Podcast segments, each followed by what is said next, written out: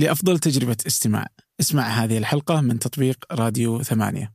وتقدر تسمعها بدون موسيقى لو تحب. كان لي ولد عمه كان قاعد مع زملائه ويتكلموا عن شركة مايكروسوفت. آه. فقالوا له تعرف شركة مايكروسوفت؟ قال يعرفها حقت ولد عمتي. حقت ولد خالي. يا ابن الحلال مايكروسوفت. قال والله أقسم بالله حقت ولد خالي. يا رجل يدق علي. أبو عبد الرحمن أنا قاعد مع شباب يقولون إنه مايكروسوفت ما هي بحقتك. خلني قبل ما أدخل في تفاصيل شركة علم وغيرها أنا لا أمثل شركة علم ولا أمثل مركز الوطني ولا أمثل سدايا. أنا عامر هاشم القحطاني. أهلا. هذا فنجان من إذاعة ثمانية وأنا عبد الرحمن أبو مالح. ضيفي في هذه الحلقة عامر القحطاني. آه، مهتم وخبير في مجال التحول الرقمي في السعودية.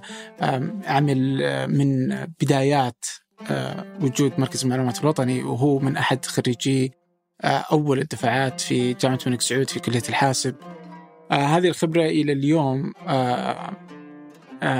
تجد أنه في تعريفه في تويتر يقول أنه عندي ملخصات كثيرة من الحياة لكني لا أبيع الأسئلة. وأنا في فنجان عندي الأسئلة. فحصلنا على كثير من الإجابات اللي آه، تلخص هذه التجربة آه، في آه، الحياة. فهذه الحلقة فيها كثير من الدروس مهمة وماتعة حقيقة. قبل أن نبدأ هذه الحلقة أود منكم مشاركة الحلقة مع من تعتقدوا أنها تهمه. كذلك اقترحوا ضيوفا أو مواضيع على بريد البرنامج فنجان at ثمانية dot com فنجان at ثمانية دوت كوم. أما الآن لنبدأ.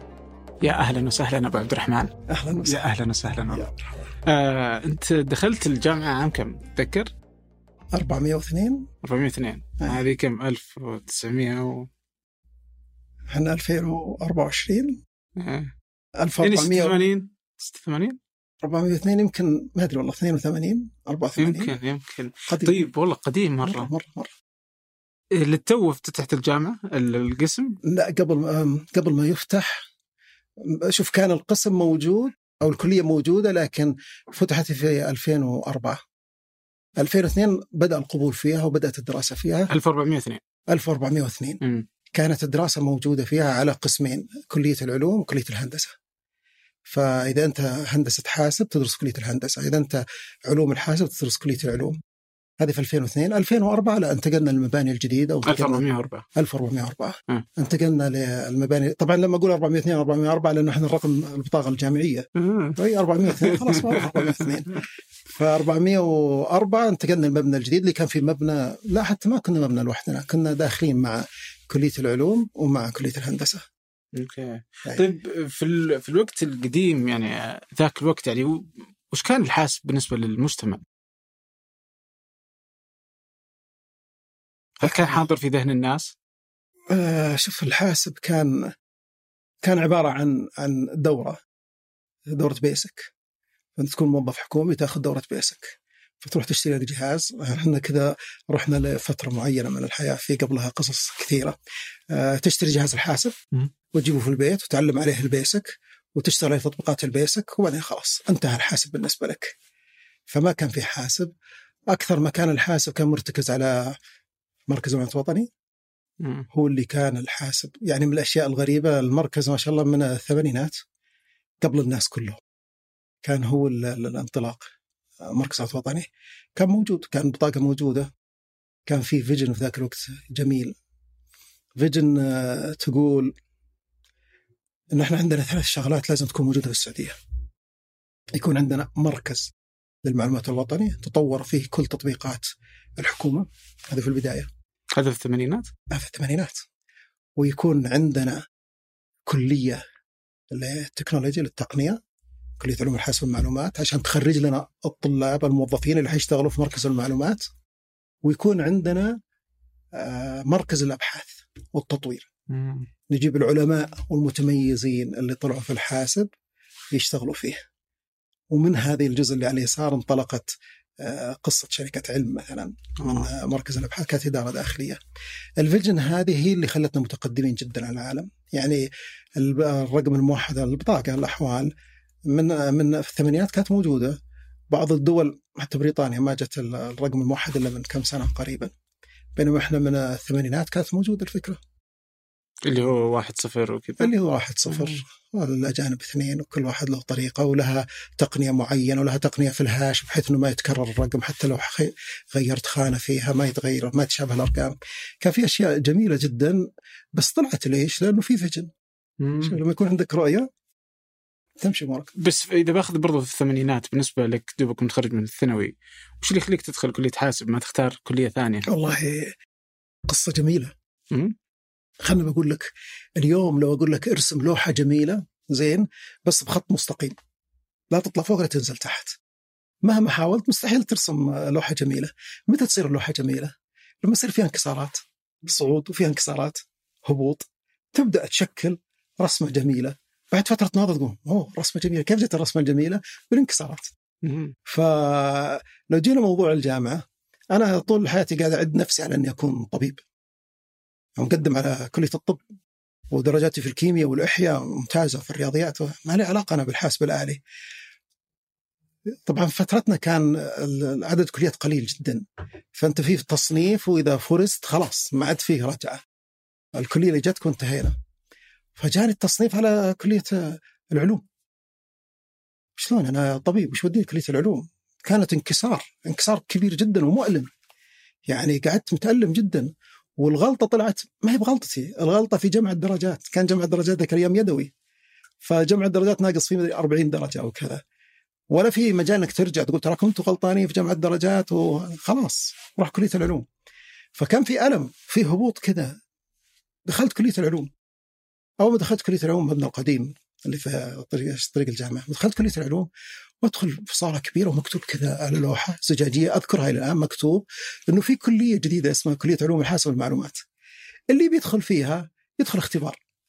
والتوب حناخذهم يدخلوا الكليه. فأنا دخلتها دخلت الاختبار وحولوني فورا لكلية علوم الحاسب والمعلومات. فالرسمة الجميلة اللي جت جت بسبب إيش؟ بسبب انكسار. فحياتك ليست خط مستقيم لو خط مستقيم لن يكون جميل. الانكسار النازل هذا اللي أنا زعلت منه وتأثرت طول حياتي عند نفسي طبيب حولنا الحاسب أنجزت إنجازات في الحاسب في اعتقادي أنها قد تكون أفضل بكثير من أنك أنت تكون في كطبيب مثلا. مم. ف طيب ويوم رحت ال... يوم رحت ال... شفت العلوم الحاسب شفت الإعلان هذا. أي. كان بالنسبة لك آه، الحاسب الالي شيء يعني لك ولا أصلا مالك دخل؟ أنا لا لا. لا إحنا شوف لو برجع لك للأساس إحنا من الأشياء الجميله إحنا أسرة تقنية. شايف؟ أسرة تقنية من 60 سنة. شايف؟ فبشرح لك إياها. عشان كذا أقول لك الحاسب آه، بالنسبة لنا الرياضيات بالنسبة للأسرة كلها يعتبر شيء جميل عادي ما هو بشيء يعني الكيمياء والإحياء قد تكون صعبة لكن الرياضيات هذا أساس عندنا. جدي هو مؤسس اللاسلكي من مؤسسين اللاسلكي في المملكة. كان حياته تعيش على أنه يسافر من قرية لقريه مثلا أذكر لك الحوطة. راح الحوطة. دوره يأسس اللاسلكي في الحوطة. فيركب الأجهزة وال generator والهذا ويستأجر أصلا مكان والمكان اللي يستأجره نصه اللاسلكي ونصه للسكن. شايف؟ أي زمان كانت الأيام حلوة. فيأسس جهاز اللاسلكي طيب إذا أسس جهاز اللاسلكي مين يستخدم اللاسلكي؟ إشارة مورس وكذا. كان أبوي وعمي. أبوي وعمي هم اللي يشتغلون أول موظفين ليه لازم هم في كل قرية يدرس الناس ويجهزهم ويسلمهم جهاز اللاسلكي وبعدين ينتقل للقريه اللي بعدها. فمن الأساس اللاسلكي ال encryption الأشياء ذي موجودة في الأسرة. بس وش كانت تفيد القرى وقتها؟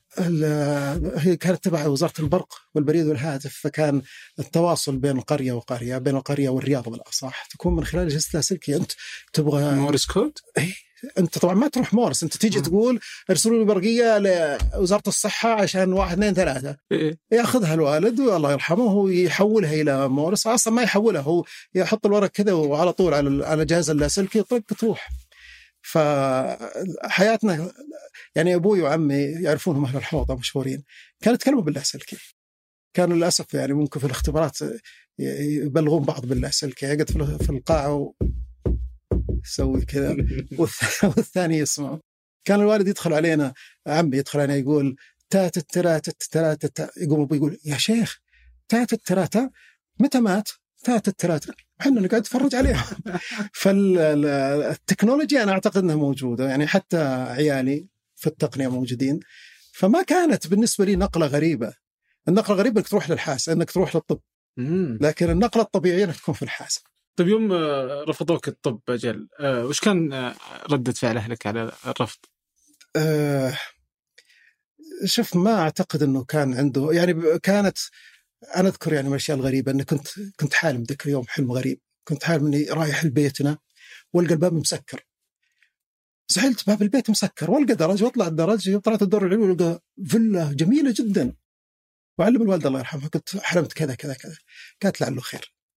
الكلية اللي انت قدمت لها ما قبل وقت الكلية الثانية بتكون أفخم كثير من الأولى. شايف؟ هذه رد الوالده في ذاك الوقت الله يرحمها الله يرحمه. فما تعرف انت التغييرات الطلوع والنزول أنا دائما أقول يا جماعة ترى حياتك الطلوع والنزول هذا كله ما هو ما لا يعني إنه خير ولا يعني انه شر. أنت لو تشوف الصورة الإجمالية بتلقى شيء جميل في الأخير. طيب وتخرجت من من الجامعة. آه، وش كانت الفرص الوظيفية المتاحة ذاك الوقت؟ أي لو رجعنا لنفس الكومباينيشن التركيبة الأولى اللي قلناها إنه كان فيه كلية علوم الحاسب وفيها مركز المعلومات وفيها الأبحاث. كان في اتفاق بين مركز المعلومات الوطني وبين كلية علوم الحاسب إنه كل خريجينكم يجون عندنا. توظفون مباشرة؟ كله مباشرة عندنا. أوه. اتفاق حتى وانت طالب كنت تاخذ راتب من المركز كل الطلاب وفي الأخير إذا معدلك تحت آه، جيد المركز يقول لك ما أبغاك فوق جيد تروح لا كانت الفرص موجودة.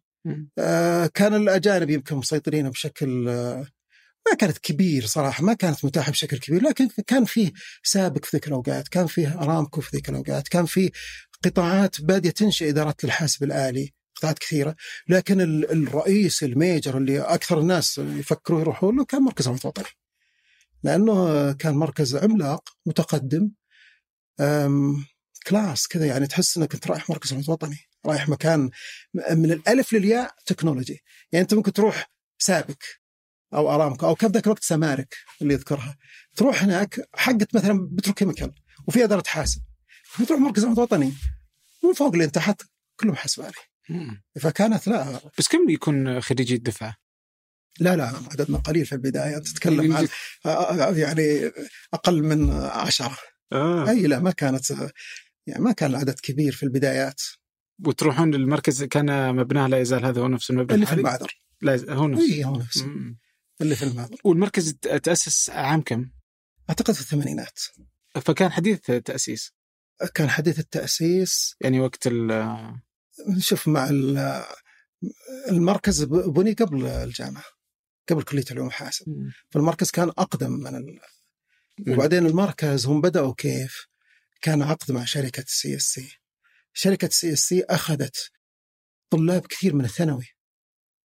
أي ودربتهم هناك في في ال الشركة نفسها. فأنت مثلا تجي مشغل أنت already اشتغلت مشغل في الشركة. أنت حق database already اشتغلت database في الشركة. أنت كذا اشتغلت في الشركة في أمريكا.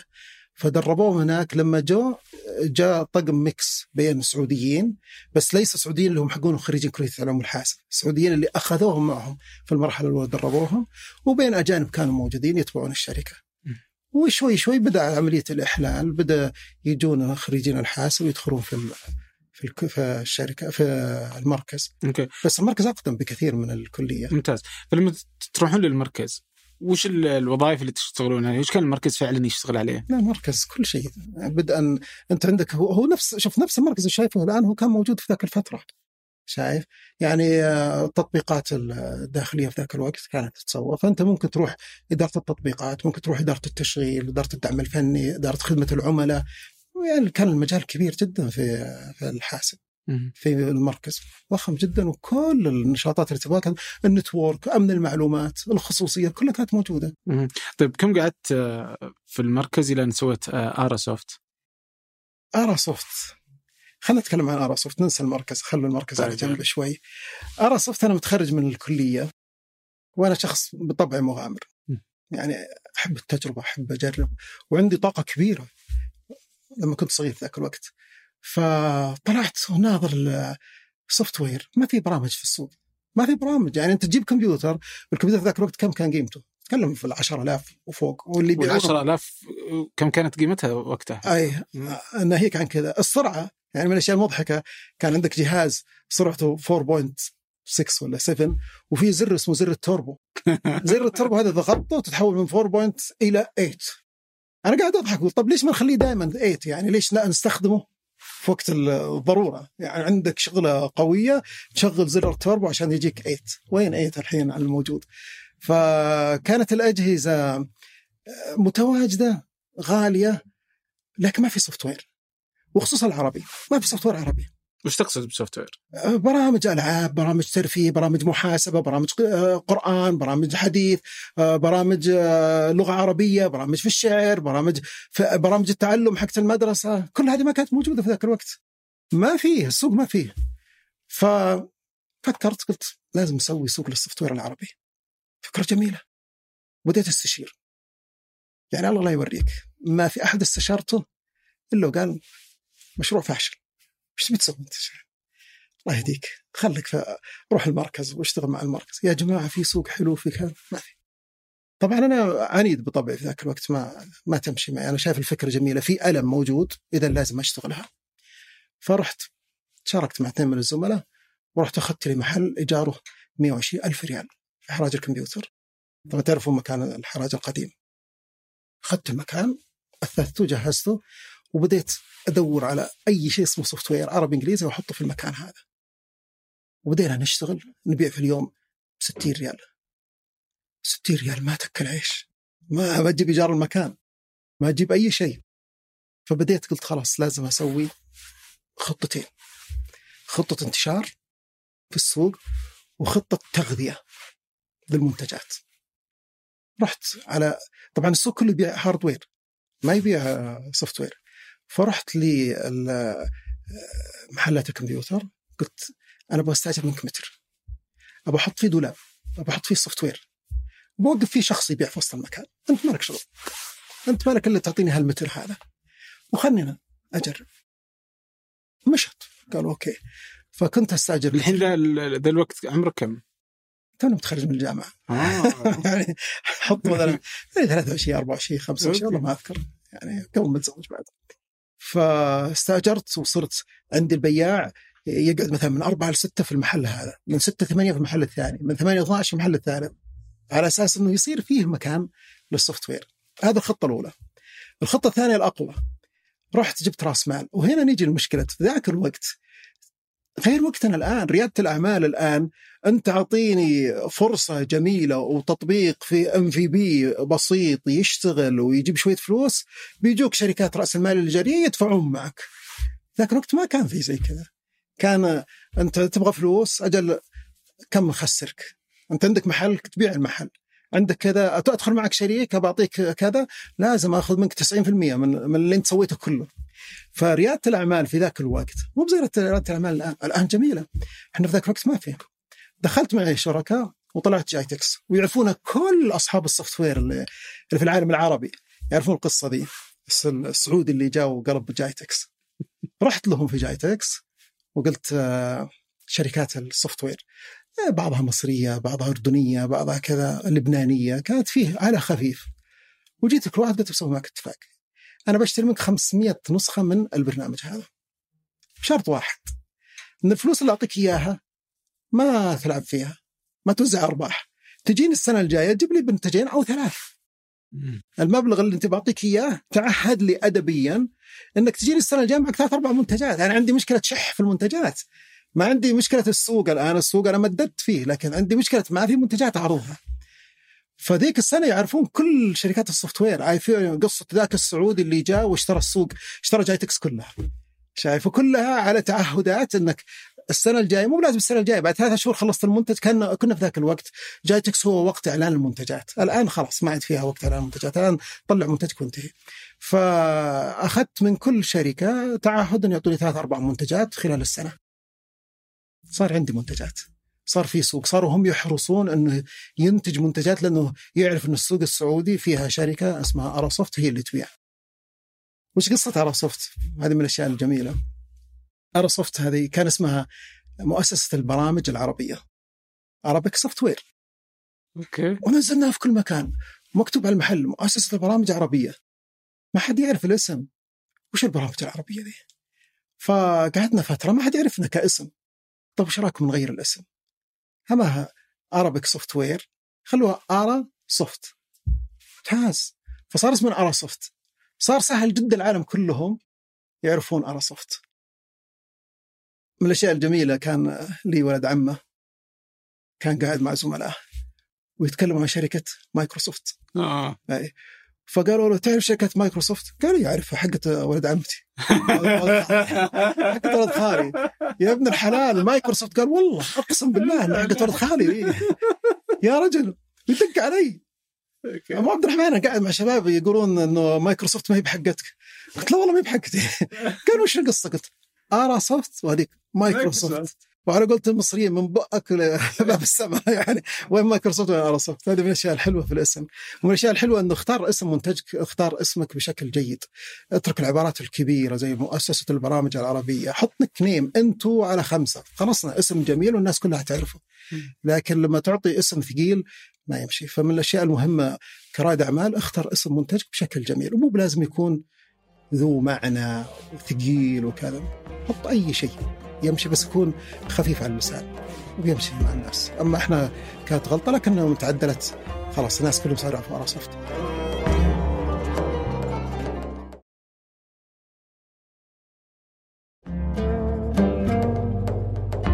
طبعا خلال أربع سنين يمكن أو خمس سنين انتقلنا من محل واحد كنا في الحراج إلى 25 محل في المملكة. ما شاء الله.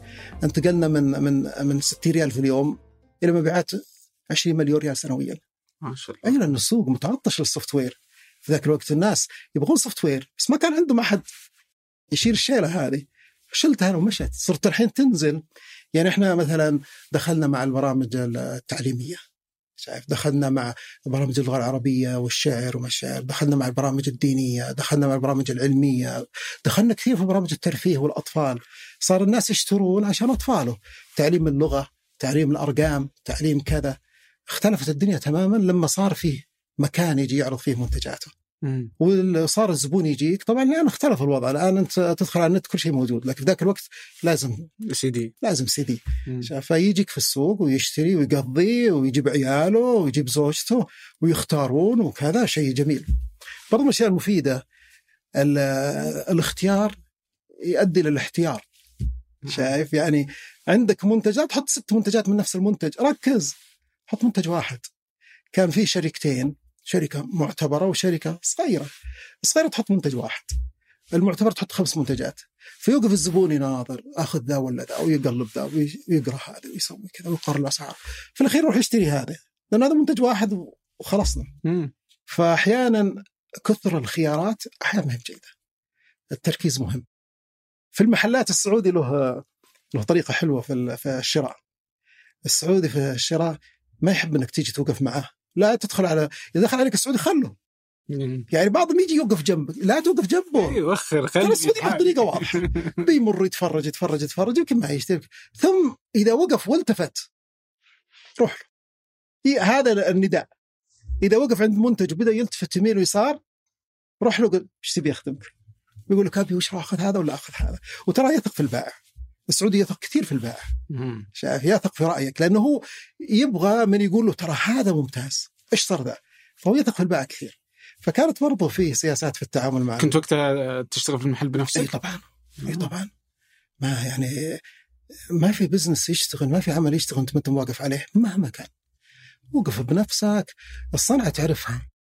بعدين المشاكل تعرفها بنفسك ما يصلح. شوف في نظرية تقول آه، حرص ولا تخون شايف؟ يعني لا تخلي البياع وتجي بعد ثلاثة شهور تقول وين البضاعة؟ وين الفلوس؟ يا أخي تابعه بشكل يومي سكر معه الخزنة بشكل يومي أو بطريقة معينة نظامية وبعدين خلاص تلقى أمورك ماشية. لك تقعد بعيد وتخلي البياع بالحاله مساكين يتحمل ما هو بمالك هو في الأخير. وجودك ضروري في البدايات في كل مكان. إذا أنت ما تعرف المنظومة كلها كاملة خطأ. أنا يعني تعلمت كثير من نفس المكان. وقفت بنفسي فترة طويلة. حتى كانت مثلا من بين المشاكل اللي واجهناها إنه آه، الناس ما زالت تبغى هاردوير وأنت محل حق software فلما يجيك الزبون يدخل أنت داخل عن محل أجهزة وبعدين محل أجهزة وبعدين محل برمجيات وبعدين محل أجهزة. فكان يجي عندك أوه ويرجع. فجيت اتخذت قرار. أجرت ركن عندي لأجهزة. واحد من الزملاء قلت تعال أدخل أنا وياك شريك في ركن هذا تبيع فيه أجهزة. بس ركن جوا كذا صغير. بحيث لما يجي الزبون لو جاء قال أنا أبغى أجهزة أقول تفضل جوا. وهو ماشي. ما حطيت له أجهزة برا. وهو ماشي يمر بين البرامج لين يوصل آخر نقطة. شايف؟ في الطريق يمكن يعجبه ذا يمكن يعجبه ذا يمكن يعجبه هذا. okay. فهذه برضه من سياساتك في هذا إنك أنت تقدم حل متكامل للعميل قدر الاستطاعة. لا تحط نفسك في في مجال وتغلق على نفسك. المرونة مهمة. وجودك في المكان مهم جدا.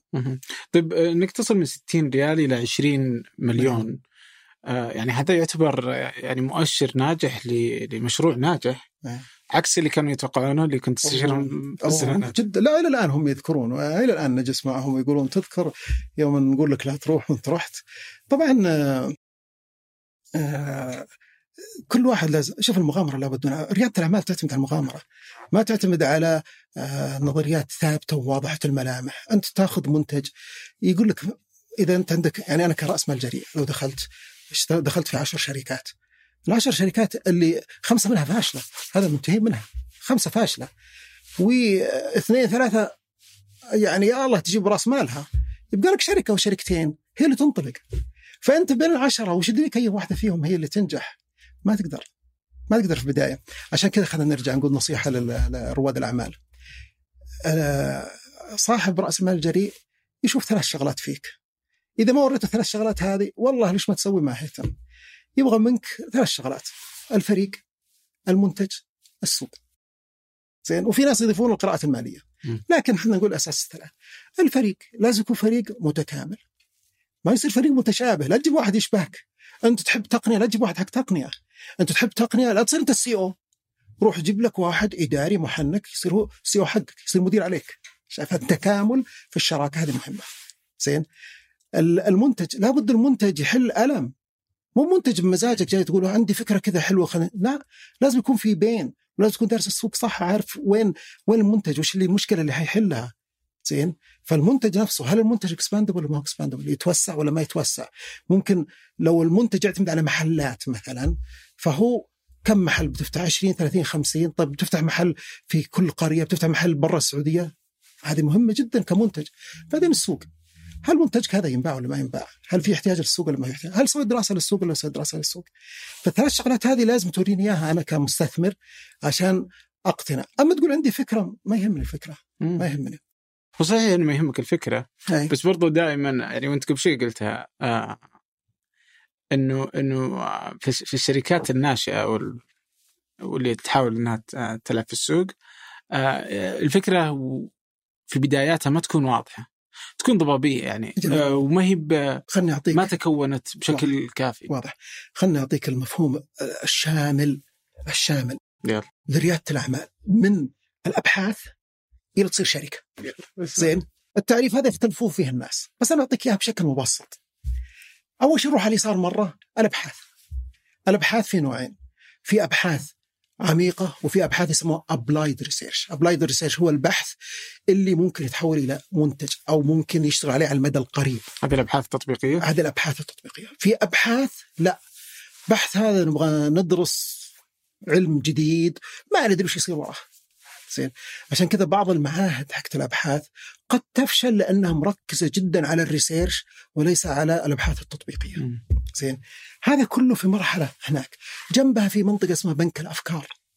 زي عندنا في السعودية في هيئة المنشآت متوسطه هيئة المنشآت عندهم بنك للأفكار. ممكن تدخل وتحط فيه أفكار وتأخذ من افكار. زين هنا منطقة الأفكار. طب وش ينتج عنه؟ المخرج من منطقة الأبحاث هذه يخرج عنه فكرة فكرة جيدة.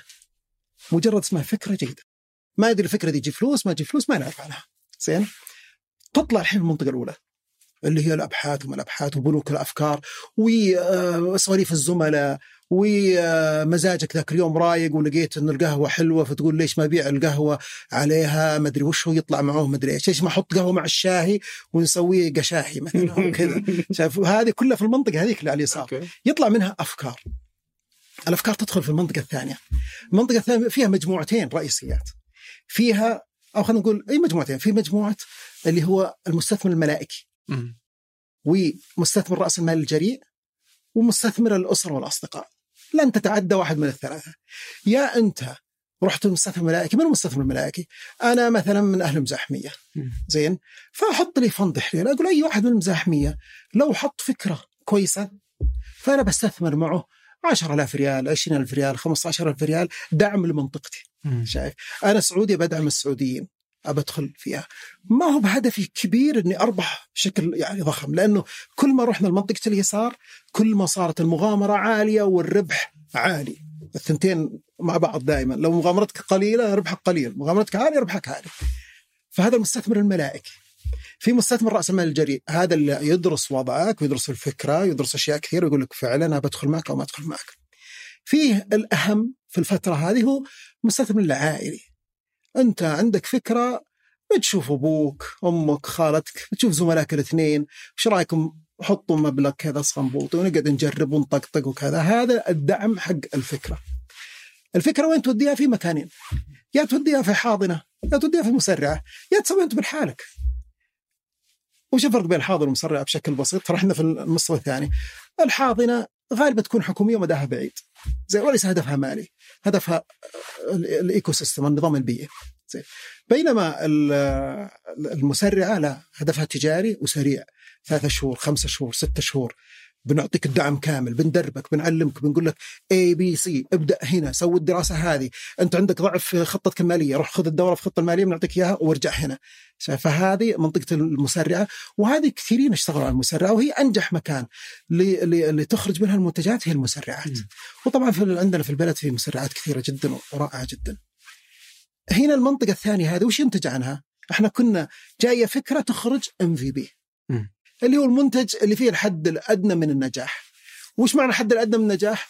النجاح ممكن ما يكون فلوس. والله سويت كم transaction جاب فلوس. جميل. لا أنت نزلته وجاء عليه transaction جت عليه عمليات. جميل. اذا هذا المنتج كويس. شايف؟ اذا نروح للمرحلة الثالثة مرحلة البذرة. شايف؟ هنا يدخلوا معك شركات رأس المال الجريء ويفصفصوك ويبهذلوك ويطلعوا عينك وتيجي بين كل 200 300 ترى عندهم ال- ال- الريت حقهم يمكن 1 إلى 2% من الفرص اللي تجيهم. يعني تجيك 500 فرصة هو ممكن يشوف منها خمس فرص ست فرص اللي تدخل مزاجه ويشوفها. عاد أنت يبدأ عاد كيف عمليه الاقناع كيف تروح تقدم العرض حقك؟ وهذه نقطة مهمة جدا. لا تروح ترسل واحد يقدم العرض يكون ممل. شايف؟ لا ترسل واحد يقول له خمس دقائق يقعد سبع دقائق خمس دقائق خمس دقائق عندك فرصة واحدة لازم تطلعها. شايف؟ آه، انت بالبادي لانجوج حقتك لما تقدم العرض شايف؟ آم، ناظر الصوت طبقة الصوت لما تتكلم. تغطية الموضوع والاهتمام حق الشخص لو شفته بعيد عنك وكذا لا تقعد تشرح بنفس طريقتك حاول إنك تدخل معه. فقدامك ثلاث أربع خمس دقائق. فالخمس دقائق هذه هي فرصتك لإقناع المستثمر علشان يدخل معك في الاستثمار. شايف؟ طبعا هو في الأخير بيأخذها ويدرسها وكذا لكن اللفت الأول لفت النظر الأول مهم جدا. شايف هذه مرحلة البذرة. البذرة تمر على مراحل ال- ال- ال- الجولة الأولى والثانية والثالثة والرابعة لكن كلها تبقى في مبالغ بسيطة. تبدأ مثلا ب 50000 100000 200000 وتطلع أنها المرحلة الأخيرة لا صرت ما شاء الله عليك توصل إلى إلى مليون مثلا. الراوند ال- ال- البذرة. هذه مرحلة جميلة. طبعا نرجع نقول كل ما تروح يسار. يزيد المخامرة ويزيد الربح أنت ممكن حاط مئة ألف في مشروع بكرة بيطلع ب 10 مليار صح. شايف. فهنا ربحك كبير لو في المية وكل ما تروح يسار خلاص هذا أثبت نجاحه خمس مرات فأنت المغامرة صارت أقل وربحك صار أقل مم. لأن في البدايات أصلا لا تزال هي مجرد فكرة نسبة أو- الفشل عالية. إيه نسبة, نسبة الفشل فشل عالية آه بس بس هي في البدايات أنا أحس آه نقطتي هنا ودي أرجعك كذا لل ذي المراحل مم. فمثلا في ارو سوفت انت كنت في البدايات هنا في البداية بس ما كان في نظام بيئي لل- فاهم. لريادة الأعمال بس بالنسبة لي ودي أعرف كيف تتعامل مع اللي, اللي تستشيرهم فعادة تس... أنت تجي تقول أنا بستشير ناس يفهمون أي. وكذا وهذه دائما تصير اليوم مع كل الناس أي أحد عنده فكرة أي. يستشير ففي حالات كان كلهم كانوا ضد فكرتك مع ذلك سويتها. فمتى تتعامل مع الاستشارات بشكل جيد؟ متى تقول والله كلهم ضدي فهم يفهمون أكثر مني؟ أي. فمفترض إني أوقف واضح السؤال هل هم يفهمون أكثر منك ولا لا؟ لأنه ما كان في بيئة للحاسب ما كان في بيئة رياده الأعمال. كانت عملية مغامرة بس. يعني من من فتح محلات الحاسب الآلي عشان يقدر يعطيك وجهة نظر يقول لك كويس ولا لا. ممكن يقول يعطيك ناس يقول لك والله أجهزة الحاسب كويسة تنباع زين واشتغل فيها وانتبه مثلا أجهزة الحاسب ترى نسبة الربح فيها قليل جدا وال component ترى تتغير سريعا يعني في ذاك الوقت كان ال- ال- ال memory تختلف كل شوي ال CPU يختلف كل شوي فلا تحمل عندك كمية كبيرة. يقدر ينصحك في المجال ده. لكن تقول له في ال software؟ ما يعرف ال software. ما كان فيه ناس لو في ناس كان ممكن يعطيك استشارة قوية. كان لازم تجي شوف أنا عندي يقين على يسمونه الحس حق ال business. شايف؟ حس ال business بالنسبة لي هو أعلى شيء. تدرسها وتحسبها وكذا. في الأخير كيف حس ال business عندك؟ هل أنت حاسس إن هذه شيء أو لا؟ وهذه مو مو ما أعتقد عند الناس كلهم. شايف؟ أنا بالنسبة لي كان حس ال business عندي عالي وكنت مؤمن إنه هنا في فرصة الناس ما هم شايفينها. وهذا مختلف. اليوم لو تكلم عن سوق ال software في فطاحله فيه. كل أصلا معلش كل ريادة الأعمال تعتمد على التطبيقات الآن. معظمها التطبيقات. اختلف الوضع. لا في ذاك الوقت ما كان فيه. آه، من تستشير من ما تستشير؟ هي متى تتعامل مع الاستشارات بس؟ لازم لا. أحيانا الناس تكون كلها ضدك. ترى حديث يعني ما ندم من استشار ولا خاب من استخار الظاهر انه حديث. فالاستشارة لابد منها ما تنطلق بدون استشارة. الاستشارة يعطيك يعطيك أشياء أنت ما أنت منتبه لها. يجاوبك على أسئلة أنت ما أنت عارفها. ليش هالمشروع هذا الجميل الرائع ما حد سواه قبلك؟ شايف؟ هل أنت أذكى واحد في الدنيا؟ ممكن تكون أذكى واحد في الدنيا. آه، هل سووه ناس وفشلوا وأنت ما تدري عنهم؟ فالاستشارة مهمة. الاستشارة مهمة. هل وش الأشياء اللي لازم تنتبه لها في البدايات؟ يعني مثلا كثير من رواد الأعمال يصرفون كثير في البداية.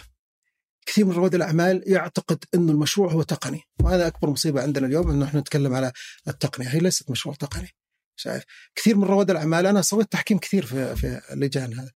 وش خطتك لانتشار المنتج؟ هو يهمه يكون عنده منتج لكن وش خطتك لانتشار المنتج ما يعرف. شايف؟ أنا أذكر آه، كلمة غلطان مرني أول ما خلص التطبيق اليوم الآن صار عندك عرض وطلب وعندك أكبر مصيبة تبدأ فيها العرض والطلب. هل أروح أجيب السطحات وأحطهم في السوق ولا أجيب الطلبات بعد أجيب السطحات. شايف. من قبل الثاني. هنا لازم تستشير.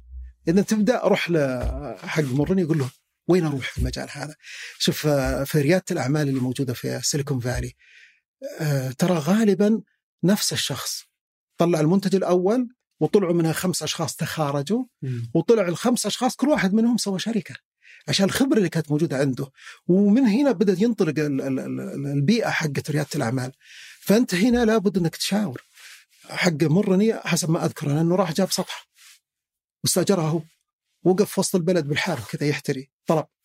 لما جاء طلب طلبين بدأ يقول يا أهل السطحات إيش رايكم تدخلون معي؟ فهنا النقطة هذه تحتاج تستشير فيها. ولا تقول بفتي من عندي لا ما تقدر تفتي من عندك. الاستشارة تختصر لك جزء كبير من من الخطوره. وخصوصا اللي عنده خبرة. إيه، إيه، أنت قبل شيء تقول إنه عندي حس بزنسي. اي لازم حس البزنس. هل تتوقع إنه على كذا إنه رواد الأعمال آه، هم ناس رواد الأعمال بال- بالفطرة؟ ولا هو شيء يدرس ويكتسب؟ والله يا أخي هذا سؤال آه، صعب صعب الإجابة عليه. شوف فيه فيه فيه في تقنيتين أو نوعين من ال business يشتغلون عليهم الناس.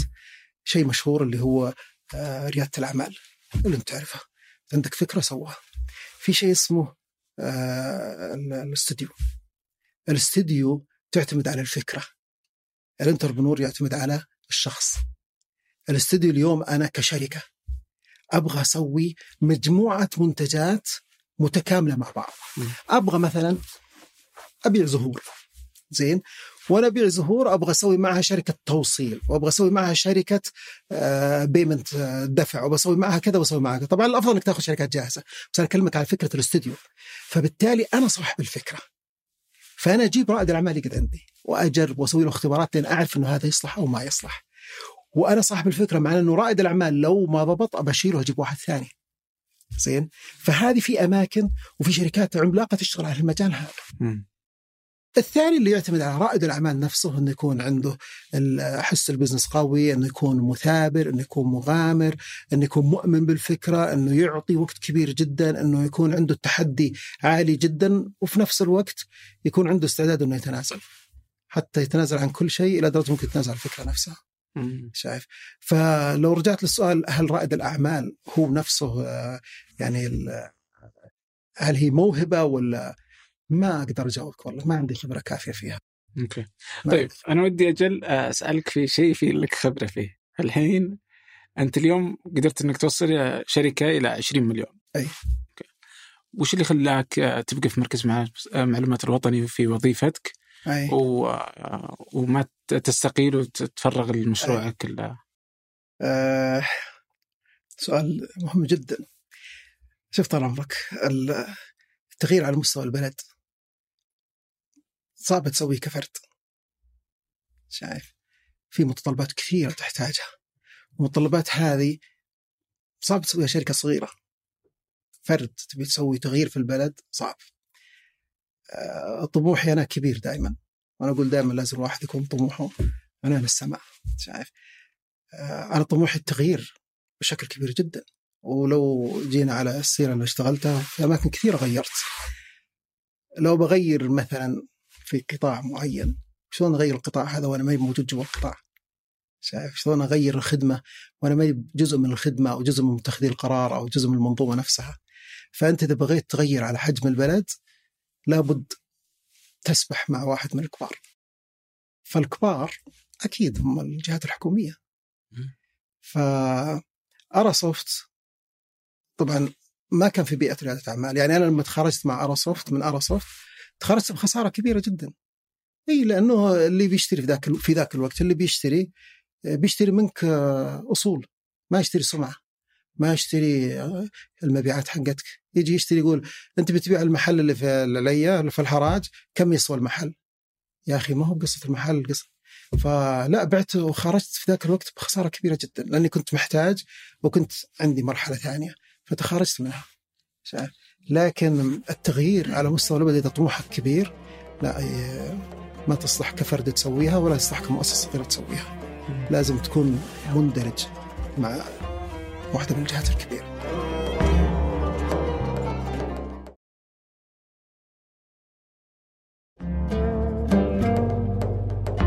وش اللي كنت تشوفه في مركز مع- معلومات الوطني؟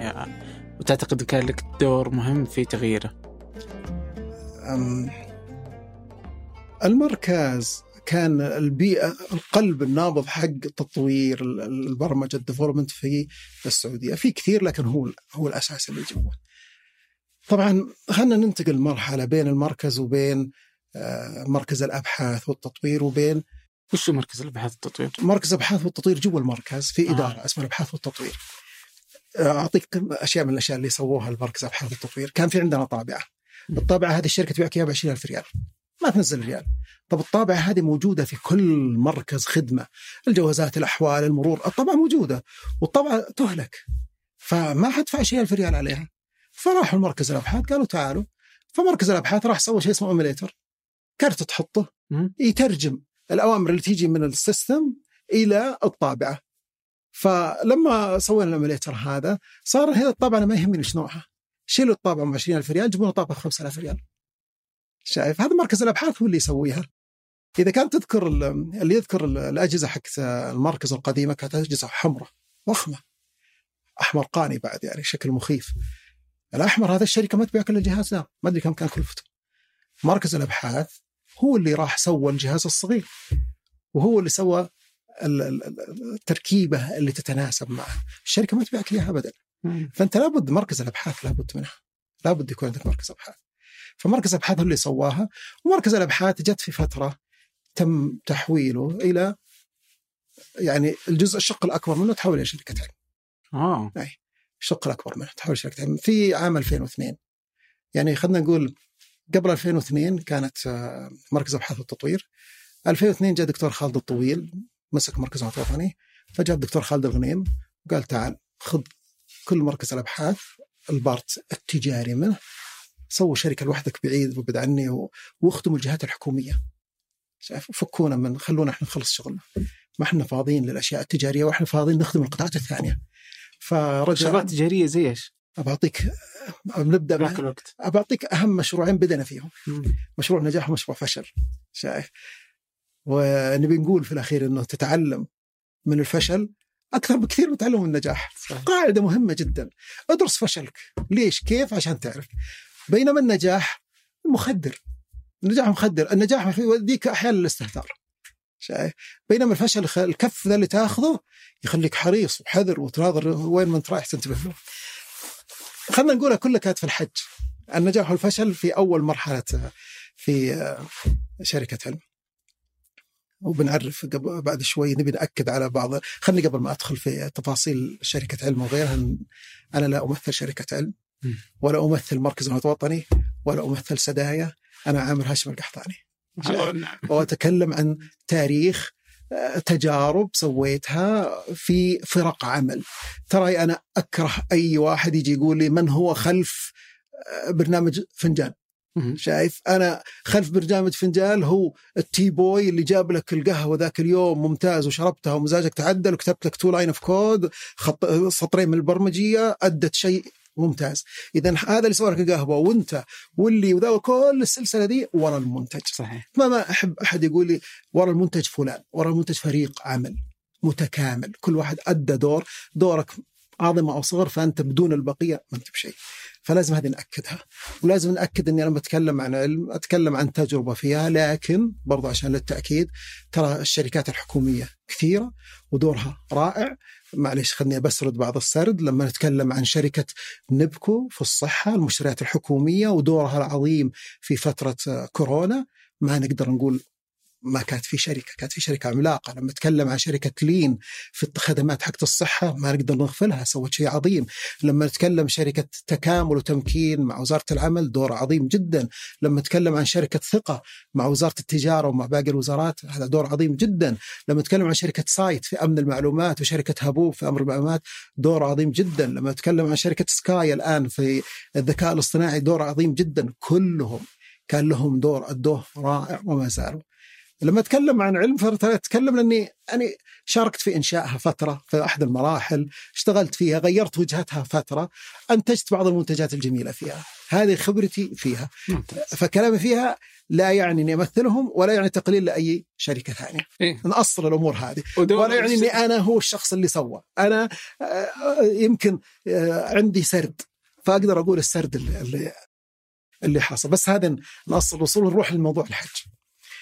أول ما طلعت علم لا سمع. لا أنا ودي تفضل. قبل نروح الحج طيب. يعني في حاجة دور الشركات هذه ودي نرجع له بعد شوي بس ذكرني فيه إن شاء الله لأن نختلف طيب. يمكن طيب. آه ثنتين ودي نرجع ل آه، يعني وش اللي كان في مركز المعلومات المعلومات الوطني يسويه آه، آه، قبل آه، بشكل تجاري قبل تطلع علم يعني كذا آه، ما قبل علم أنا ما أعتقد إنه كان يقدم خدمات تجارية آه لا لا. فما كان يقدم خدمات لا ما تجارية خدمات فوش اللي خلى وش الدافع اللي كانوا يشوفونه بعطيك. تقول الدكتور خالد مثال.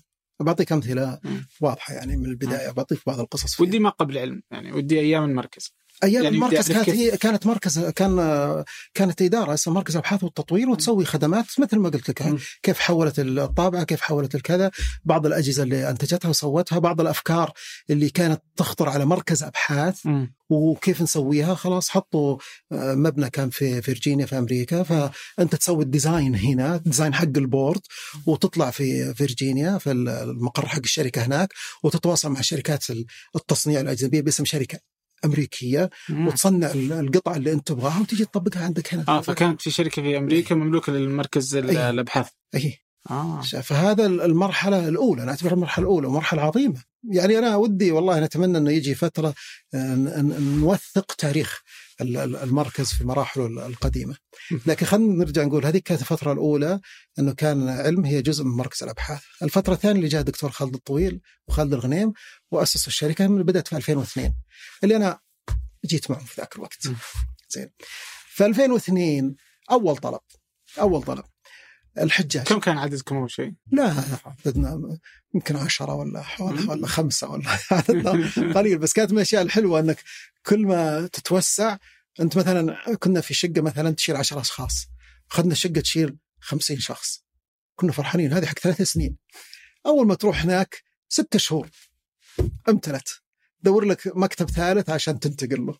شايف؟ فكانت ال- النتائج أعلى من الطموحات يعني بكثير أو أعلى من القدرات اللي كانت موجودة.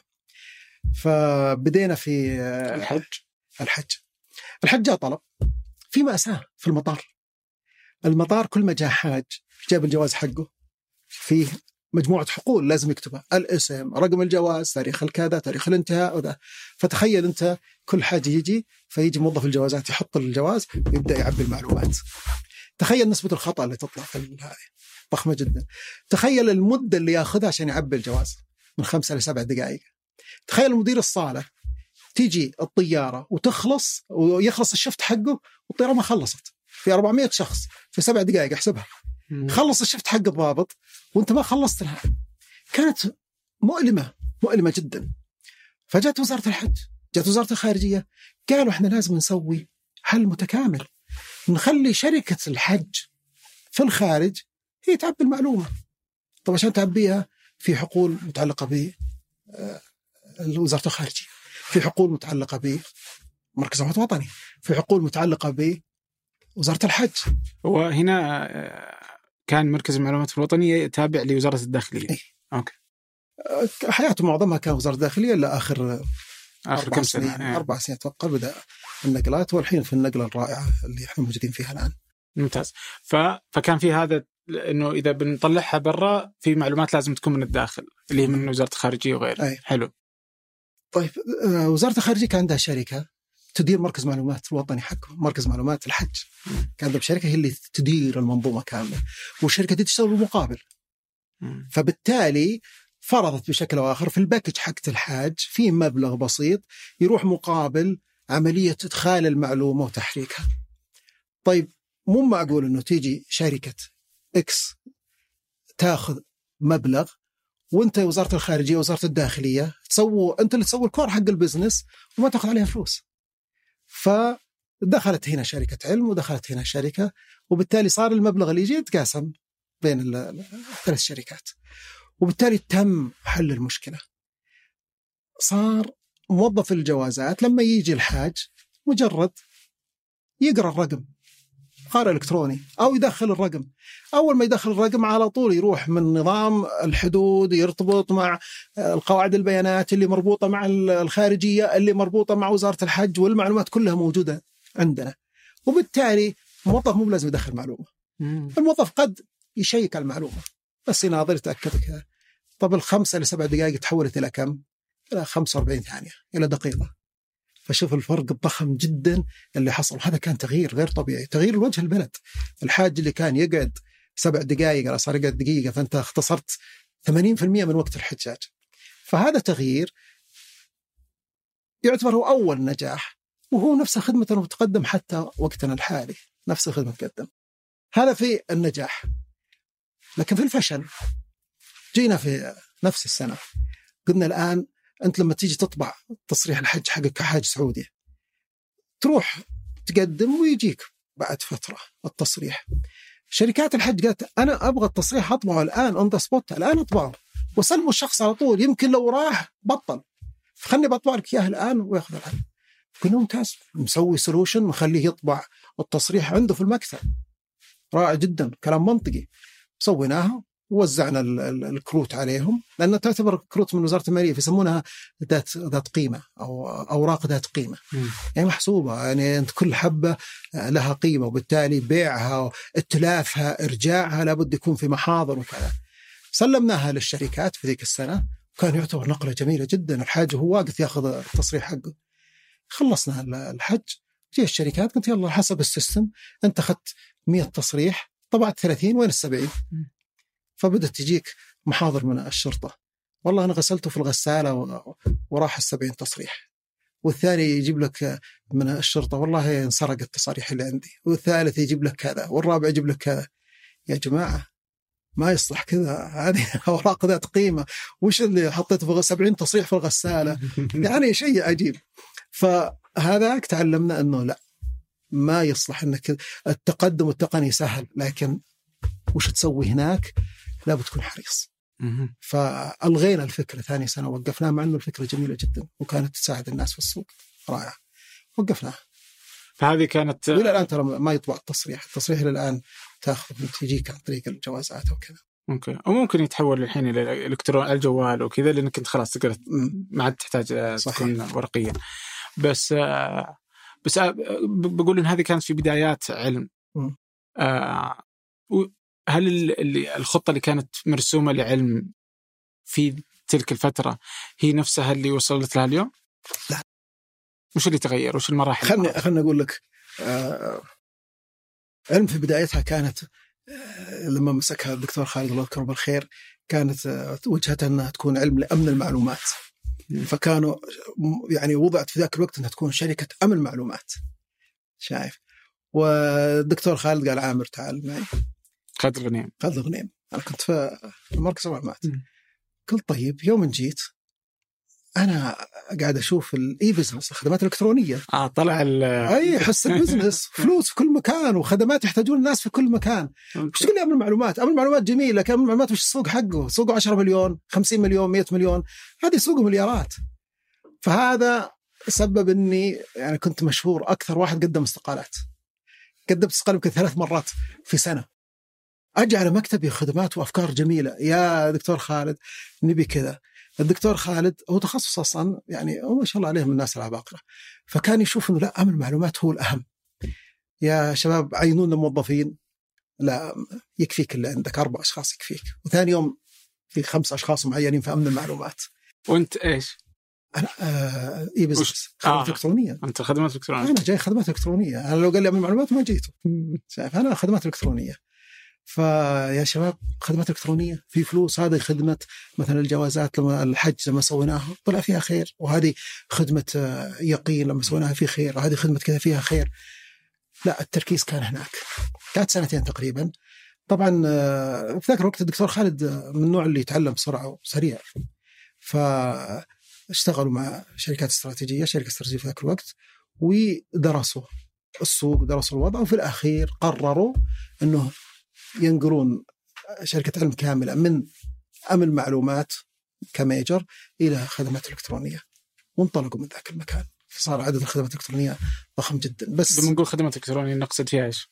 زي خدمة الحج اللي تكلمنا عنها آه. الآن زي خدمة يقين اللي يستخدموها شركات الاتصالات والبنوك الآن زي طيب لما نقول أمن معلومات وش ال أمن معلومات إنك أنت كيف تحمل معلومه وكيف تقدم منتجات لحمايتك الشخصية حماية المعلومة حماية كذا أوكي أنا ودي بس هنا لأني أذكر فيه سمعت أحد المقابلات اللي عندك كان كان في شوي مغالطات ودي أصحح بس التعريف. آه، ال- المعلومة الحكومية تملكها الدولة. زين. لا تملكها حتى وزارات اللي يملكها الدولة. معلومة ال- معلومة حكومية أي معلومة حكومية. شايف تملكها الدولة. الوزارة هي مولدة للمعلومة. هي. مولدة للمعلومة. فالوزارة أصلا تنظيما تشريعا لا تملك المعلومة اللي يملكها الدولة. من يمثل الدولة؟ تمثلها الوزارة. زين. مركز المعلومات الوطني هو إيش يسمونه؟ ال- ال- ال- المضيف أو اللي يستضيف هالمعلومات عنده. فأي معلومة تخرج؟ لو جينا قلنا شركة علم ولا شركة ثقة ولا شركة كذا تبغى معلومة. هل المعلومة موجودة عند الشركة آه، علم وثقة وغير لا مو صحيح. يعني سمعت واحد يقول وعلم تمتلك المعلومة. من قال الكلام ده؟ هذا هذا خطأ فادح. زي المعلومة تمتلكها مثلا وزارة الداخلية. شايف. طبعا ممثلة للدولة. المعلومة موجودة مثلا في مركز المعلومات الوطني. وليس في شركة علم. أو شركة كذا. شركة علم وثقة وغيرها ما تأخذ المادة الخام تأخذ المادة المعالجة. إيش تقصد؟ هل هي تبغى مثلا معلومة تاريخ الميلاد مثلا. هل تأخذ تاريخ الميلاد كذا access تسحبه. لا لازم يمر من خلال API. ال API هذا لازم الشركات ترسل للقطاع تقول له أنا أبغى ال API هذا. بالتالي القطاع عنده regulation في عنده إدارة أمن المعلومات عنده إدارة الخصوصية عندنا مكتب إدارة البيانات اللي يحط التشريعات. زين فالمكتب هذا يفرض عليهم يقول تعال المعلومة من اللي يبغاها؟ وليش؟ وش هتسوي فيها؟ كيف تتعامل معها؟ كيف ال structure للخدمة اللي بتقدم؟ كيف كيف أسئلة كثيرة يتعبيها الجهة وتقدمها مثلا في هالحالة مركز معلومات وطني، مركز معلومات وطني تمر على الإدارات الخاصة عنده من امن معلومات من خصوصية من تطوير. في الأخير إذا تمت الموافقة وهذا المركز لازم يرجع كمان للمالك، ما يقدر مو بكيفه يعني، لازم يرجع المالك. بعد ما ياخذ المعلومة ويجهزها من خلال خدمة اي بي اي يقدمها للعميل اللي يقدمها العميل النهائي. فاللي قال إنه الشركة تمتلك المعلومة هذا مغالطة بس نبي نصحح طيب. يعني شيء ما في مشكلة. بس اذا إذا بناخذ إحنا الحين نتكلم عن العلم ولكن علم مثال يعني لبقية الشركات المملوكه للحكومة. صحيح. أوكي. فقبل شوي انت صارت آه، يعني معظم الشركات المملوكه للحكومة. وهنا يجي التحدي. أي. فإذا تسمح لي اليوم مثلا لما نقول آه، إنها تملك المعلومة يعني قد تكون في الحوكمة حقتها إنها ما تملكها حقيقه نعم. إيه، مثل ما أسرت لكنها فعليا يعني ومجازيا نقدر نقول إنها تملكها اليوم أنت إذا تبغى أنا كشركة إذا أبغى أسوي أي شيء آه، علشان أحصل على معلومات آه، من مركز المعلومات الوطني في الأخير أنت بتتكلم مع علم أو ثقة أو مدري مين صحيح. وعلم. ما الشركات الحكوميه إيه. ف... فيصير فأنت تتكلم معاهم هم الوحيدين اللي يملكون آه، الصلاحية للحصول على المعلومات. صحيح. وصارت هذه الشركات عندها هذه الصلاحية ضخمة جدا وفي نفس الوقت هي تنافس في السوق. صحيح. فمن يجي فمن هنا يجي المشكلة. فيجي التحدي ما إذا كانت هذه الشركات المملوكه للحكومه.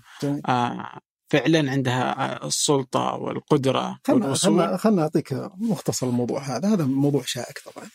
في فترة معينة من الزمن كنت تحتاج آه، أن يكون معك آه، شركة حكومية لأسباب كثيرة أمن المعلومة جزء منها آه، فشل ونجاح المشروع جزء منها. أنت ممكن تقول أبغى أسوي مشروع إكس وفي نص الطريق تقول وقف. كشركة خاصة صغيرة لو قلت له وقف تخسر الشركة كلها كاملة. أنت كنت تبغى يكون عندك جناح عنده قدرة إنه يتحمل توقيف مشاريع وكثير ترى مشاريع كثير مشاريع توقفت. كثير مشاريع أنت مخطط لها ألف وتطلع معك باء مختلف تماما عن ألف. فأنت كنت في ذاك الوقت تحتاج شركة حكومية رأس مالها يكون من الدولة وارباحها ترجع للدولة. شايف؟ تتحمل الألم اللي أنت محتاجه.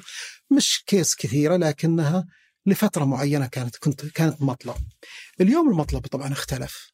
اليوم أكيد تعرف أنت ال sandbox حق آه، وزارة الماليه أو حق البنك المركزي. صح. شايف؟ الآن خلاص حطوا مكان وقالوا الشركات هنا تشتغل. ونفس الشيء الآن مطبق في مركز في سدايا. سدايا الآن عندها sand مشابه sandbox متى يخلص ما أعرف على وشك يعني.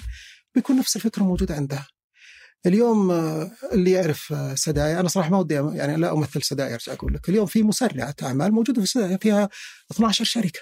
مم. 12 شركة عندها access وعندها خدمات مع مركز المعلومات الوطني مع سدايا بشكل مباشر. وبيتخرجون في يمكن يوم 20 20 يناير.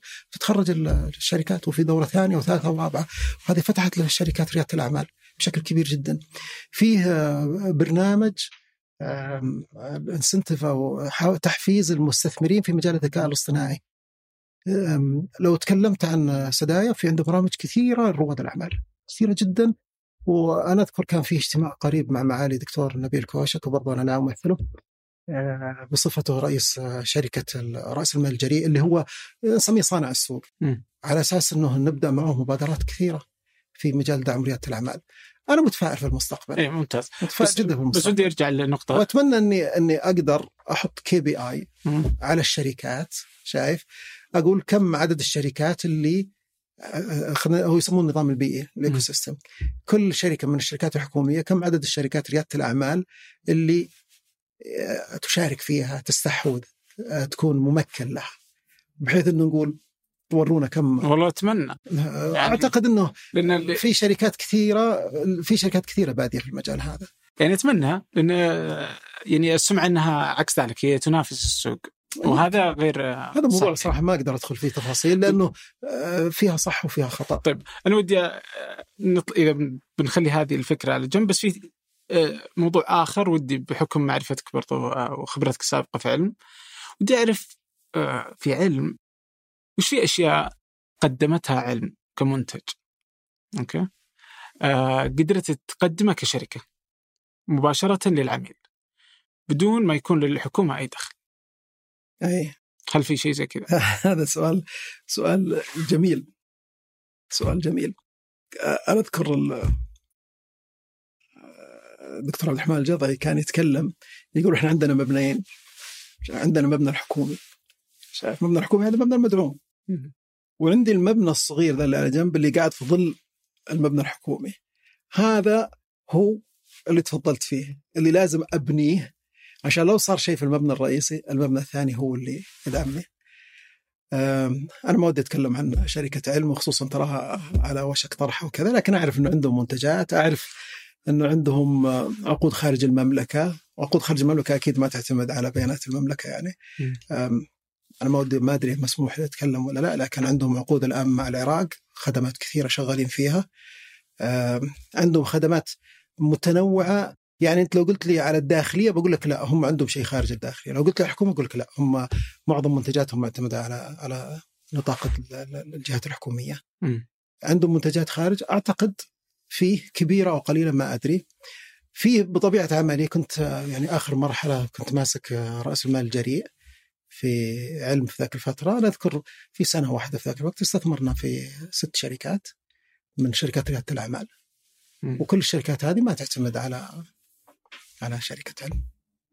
كانت تعتمد على أنه كل واحدة تقدم خدمة منفصلة. فهذه سكرت جزء بسيط من أن أنك أنت يعني ما مكنتي لا مكنوا.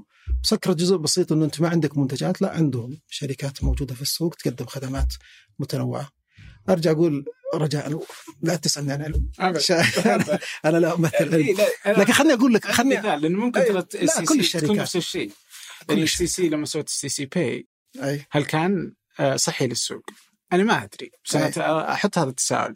هل أي. كان من الافضل للسوق إنها تستحوذ على الشركات اللي كانت موجودة صحيح. وقتها؟ صحيح. فتنعش صحيح. السوق عشان كذا لا؟ أنا أنا أقول أتمنى. لأن السي سي شركة يعني إلى حد ما مملوكة للحكومة. أي اس تي سي أنا عشان كذا أتمنى انه يكون في KPI على الشركات الحكومية.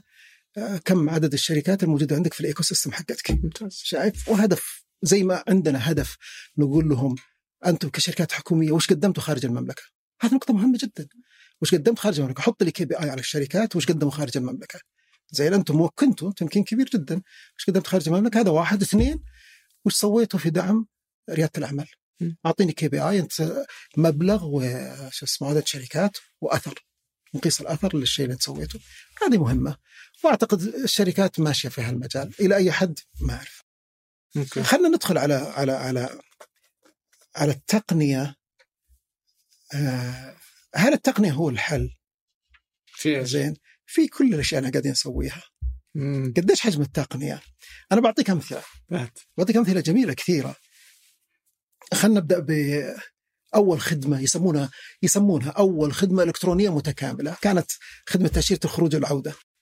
زين هذا أول خدمة إلكترونية متكاملة لما جيت سويت الخدمة هذه مو بسويت أنا لما تم عمل الخدمة كم أخذت وقت للتقنية؟ برمجيتها وما برمجيتها ثلاثة شهور. okay. كم أخذت عشان تشغلها كاملة؟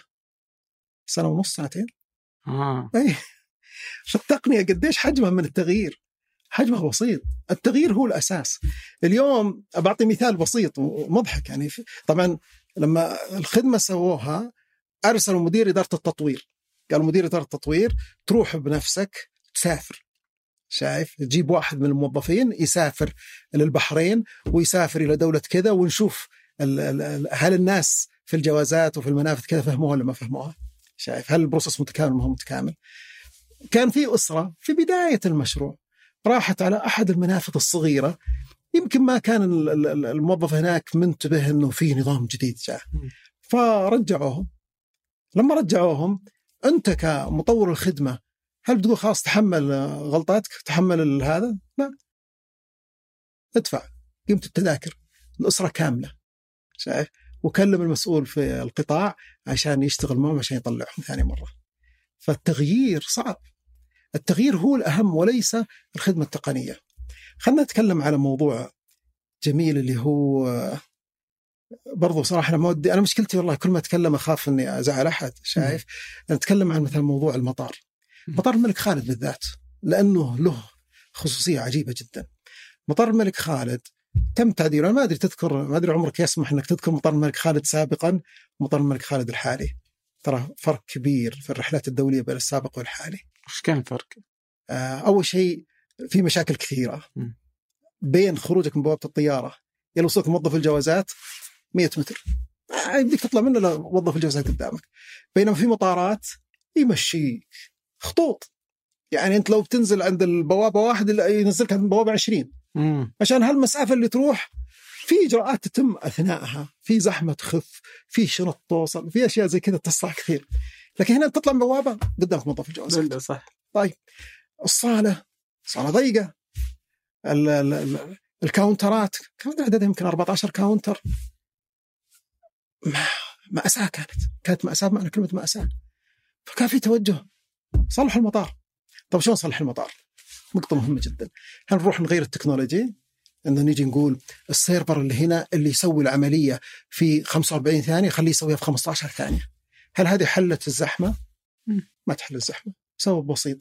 أصلا الموضوع- الشخص لين يجي يفك الجواز حقه ويعطيك الجواز ويسلم على الموظف. والموظف يأخذ من وين انت جاي يبدأ هذا الإجراء عدل التقني إجراء كبير ويأخذ وقت. فحل المشكلة في ال 45 إلى 15 ثانية. شالك نص دقيقة. طيب زحمة الناس وجيتهم في نفس الوقت في نفس المكان وهواشهم في الأول وأنت في أي كاونتر والحق هنا ما تلحق هنا. ياخذ له دقائق كثيرة. فأنت عشان تحل المشكلة هنا خلنا نعطي معلومة مفيدة للناس كلهم.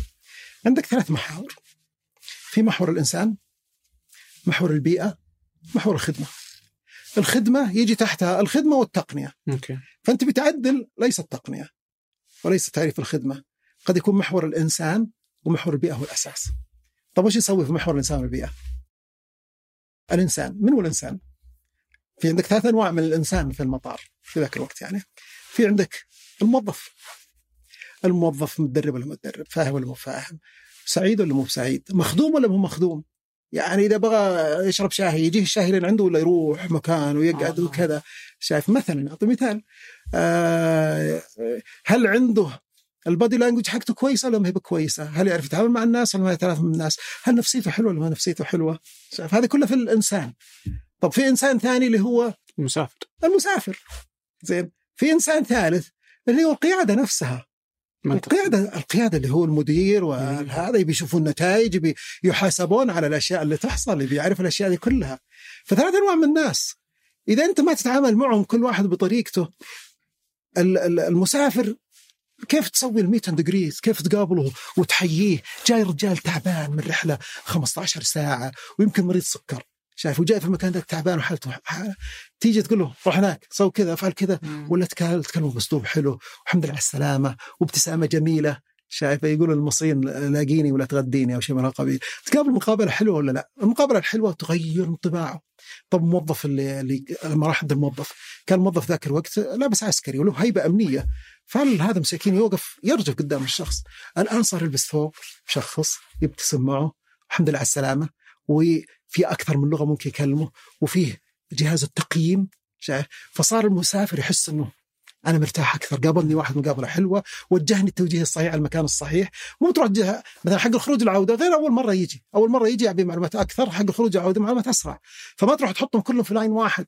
ما تجيك واحدة مثلا معها طفل ويا زين السعوديين في الخدمة؟ والله شيء عجيب جدا. معها طفل ولا عربية ولا كذا ومسكينة وواقفة في السيرة.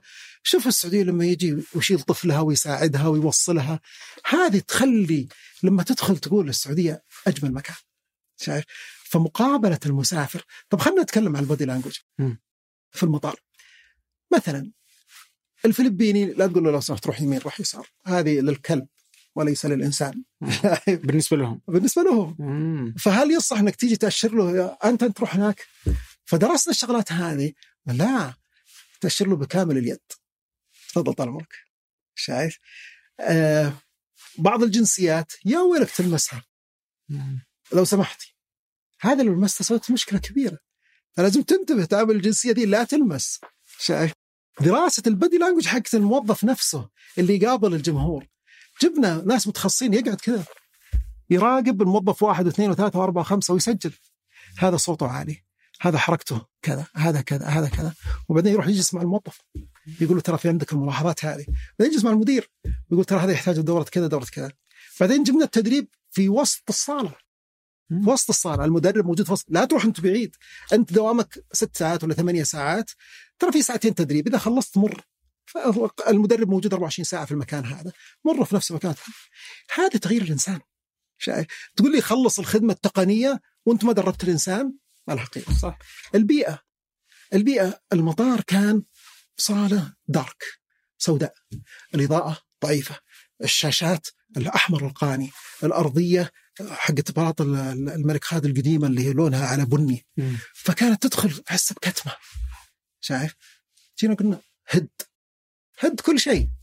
شيل الأرضية شيل السقف ركب لمبات جديدة إضاءة كويسة حط كاميرات عشان نشوف عشان مدير الصالة يشوف كل شيء يعني الموظف إذا حب إنه إذا ما هو موجود على في مكانه أقل مدير الصالة شايف إنه هو موجود في مكانه مدير الصالة موجود في مكان ثاني لأنه يدير صالتين ثلاثة مثلا.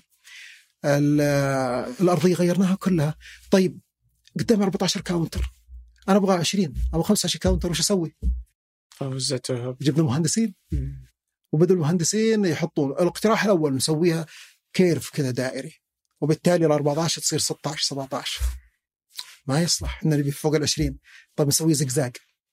جميل بس الزقزاق ما يكفي. طب نسوي zigzag double يعني اثنين اثنين اثنين اثنين اثنين اثنين. ممتاز. سوي simulation حكيناها طلعت رائعة. اشتغلنا فيها. فتغيير المكان تغيير الإنسان شايف؟ وفي الأخير الخدمة. حقيقة في تطوير المطار في ذاك الوقت يمكن ما غيرنا في التكنولوجيا. غيرنا في الإنسان وغيرنا في البيئة. لو تشوف رد الفعل كيف الناس انبسطوا؟ انبسطوا من الابتسامة الجميلة انبسط. سوينا مرة فيديو طبعا الجنسية المصرية. هي الجنسية الوحيدة اللي يجون الزواج تيجي الزوجة مشرعة خالصة في ال- في الصالة. ف... فسوينا لهم خط مو بخط اكسبشن بالحالهم. طبعا إحنا والله اشتغلنا على العدالة بشكل كبير. ما في استثناءات. ما في استثناء. هذا مسار كذا هذا مسار كذا هذا مسار كذا. يمشي الناس عليهم. إلا عاد هذول ال- ال- الإرسال. تجيك كل يوم واحدة أو شيء. جاية لابسه وشرعتها وطرحتها. وهذه كبرها وكذا. يا شباب إذا جت واحدة زي كذا معلش. طلعوها بسرعة ترى رجالها واقف برا يحتري. آه. شايف بدينا ناخذ الحالات الخاصة. بديت تشوف تشوف في الإعلام كيف واحدة تصور لك تقول هذا موظف سعودي شال لي طفلي ووقف معي وأنا قاعد ابصم واسوي وأفعل. بدأ يصير الانطباع الجميل عن هذا. هذه كقصة جميلة جدا في تطوير المطار. من اللي طور المطار؟ من خلف التطوير؟ من كذا. أنا ماني بتكلم عن كذا أنا أتكلم عن يعني هو تجربة. قطاعات مختلفة وأشخاص كثر تجربة جميلة. تجربة ثانية برضو هذه فيها نصائح جميلة جدا. اليوم ال- وش الفرق بين المراجع والعميل والضيف في الخدمات؟ مرينا في ثلاث مراحل. أوكي. أوه. تغيير جذري بكلمة واحدة. أنت أول ما كنت تروح للقطاعات ما لها دخل في أي قطاع أي قطاع من القطاعات تيجي عند الموظف يحكي وش يقول لك أنت وش تبي؟ أنت وش تبي؟ هذه اسمه مراجع أنت مراجع أنت أنت غاثني أنت وش تبي؟ الجملة كذا مفهومها أنت وش تبي؟ أبي أقدم أبي أطلب منك خدمة إي جبت كذا سويت كذا فعلت كذا لا يلا امشي هذا المرحلة الأولى طب خلينا نتحول مرحلة ثانية نتحول من أنت وش تبي إلى كيف أقدر أخدمك؟ هنا صرت أنت إيش؟ عميل. مش مراجع. هناك وش تبي؟ هنا كيف أقدر أخدمك؟ هناك مراجع هنا عميل. وصرنا نتفنن في يسمونه التقييم ال- رضا العميل. إنه يطلع العميل نحط له تقييم يقيم. والله انبسطت آه، حطينا ال level الأول اللي هو تروح تسأل. وش أسوي؟ وش أفعل؟ وش أسوي؟ ف okay سليم تمام خلاص روح لل counter حق الخدمة. شايف؟ غير إنك تيجي وتجي عند هذا ويجي يقول لك لا هذا عند هناك وهذاك تروح لا هذا عند هذا لا. اعاملك كعميل وأبحث عن رضاك. طب جميله تخصصنا فيها وسوينا شيء رائع جدا. نروح المرحلة الثالثة. هذه المرحلة الاحترافية الاعلى اللي اعاملك كإيش؟ كضيف. وش الفرق بين الضيف والعميل؟ فرق بسيط جدا. لو جيت جيت بيتك أنا ضيف وقلت لك الله يكرمك أبغى دوره المياه. تقول لي ثلاث غرف على اليمين؟ ما تقول لي ثلاث غرف لو أنا عميل تقول لي ثلاث غرف على اليمين. لو أنا ضيف تروح قبلي. وتفتح لك دوره المياه تتاكد إنها نظيفه وسليمة بعد تقول لي تفضل. هذا اسمه ضيف. عشان كذا رحنا لمرحلة اسمها السعادة الضيف. فرق كبير جدا. فأنت لازم تعرف كشركة.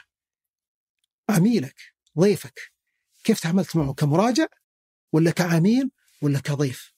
من اللي يدفع لك في الأخير كرائد أعمال؟ بيدفع لك هالضيف هذا اللي جايك اللي جاي يبغى خدمة بمقابل. زين؟ فأنت لازم تعرف يا رائد أعمال هل أنت عملته كمراجع ولا كعميل ولا كضيف؟ إذا وصلت مرحلة الضيف فأنت ابدعت إذا عملته كعميل جميل لكن ليس أفضل شيء تعامله كعميل تعامله كضيف. هذه من الأشياء الحلوة. برضو خلني أنا ببدا أطلع من الذاكرة يعني. اي لا لا. ذاكرة اليوم الأبيض. أوكي. اليوم الابيض برضو الشباب السعوديين مبدعين في أحد القطاعات. كان عندهم اليوم الأبيض. اليوم الأبيض هذا كلهم يلبسون غتره بيضاء. خلاص يوم الإربعاء مثلا. اليوم الإربعاء كلنا نلبس غتره بيضاء كلنا نكون حلوين. شايف؟ إذا جانا الضيف يشوف كذا المكان مبهج. شايف؟ هذه مبادرة من الضيف مبادرة من الموظفين. شايف؟ اليوم الأبيض. اترك للموظفين مجال عطهم وحتشوف إبداعات غير غير غير طبيعية فيهم. فهذه من الأشياء الحلوة اللي اللي حصلت. اليوم معليش نقطة مهمة جدا. موظف الخدمة هذا اللي قابل الجمهور ترى ما هو موظف عادي مو بانسان عادي. الالتزامات حقته ما هي بنفس الالتزامات. يعني أنت زعلان في البيت. وأنت developer كيفك في المكتب؟ اكتب ما تبرمج تبرمج تسوي اللي تسويه أمرك عادي. لكن أنت موظف صف أول مواجهة جمهور وأنت زعلان في البيت يصح تيجي زعلان في هذه؟ ما تقدر. طب خليني أعطيك مثال بسيط مم. اليوم في مركز خدمة إكس عندك 500 شخص جايين جايين حجزوا مواعيد ال 500 شخص وعندك خمسة موظفين خدمة كل واحد بيخدم كم؟ مية. 100 واحد منهم غاب ذاك اليوم تعبان زي أي موظف في الدولة وش اللي يصير؟ صار موظف الخدمة كم يخدم؟ 125 عشان يغطي مكان ده تأخرت انت نص ساعة موظف خدمة ثاني هو اللي حيشيل فموظف الخدمة أنا أراعيهم. يعني أنا حاط لهم التزامات لكن في نفس الوقت أراعي. هو مسكين هو مريض. اللي الثاني بيأخذ بيشيل على رأسه كل شيء صح. فتيجي أنت تقول ما واجهني زي الناس ما كلمني زي الناس. صحيح. مو معذور. لكن لازم تحط في بالك ترى ترى المسار الوظيفي حقه مو زي المسار الوظيفي حق الناس. يعني موظف خدمة خلينا نقول أنت ديفلوبر مطور. راتبك تبدأ مثلا ب 10000 ريال. أنت حسابك في يوم من الأيام بوصل 30 40 50 ألف ريال مثلا. شايف؟ بينما موظف حق الخدمة مساكين مساره محدود لازم يخرج من المكان هذا ما يقدر يتحمل الضغط اللي يجي عليه فترة طويلة من الزمن. شايف فأنا أقول راعي موظف الخدمة صبح عليه أعطه كلمة جميلة شايف أشكره شايف اعطه ابتسامة أمدحه ترى تفيده. أنت كقائد؟ أنت كموظف كعميل. كعميل؟ كعميل. آه. رحت موظف جوازات مثلا وسوى لك خدمة. إذا خلص. والله يا أخي ابتسامتك حلوة جزاك الله خير ما قصرت. شوف إيش تسوي فيه هو داخليا بينبسط كثير جدا. مم. إحنا مشكلتنا ما نناظرهم هذول المساكين اللي مضغوطين اللي في مواجهة الجمهور اللي وضعهم جدا خاص.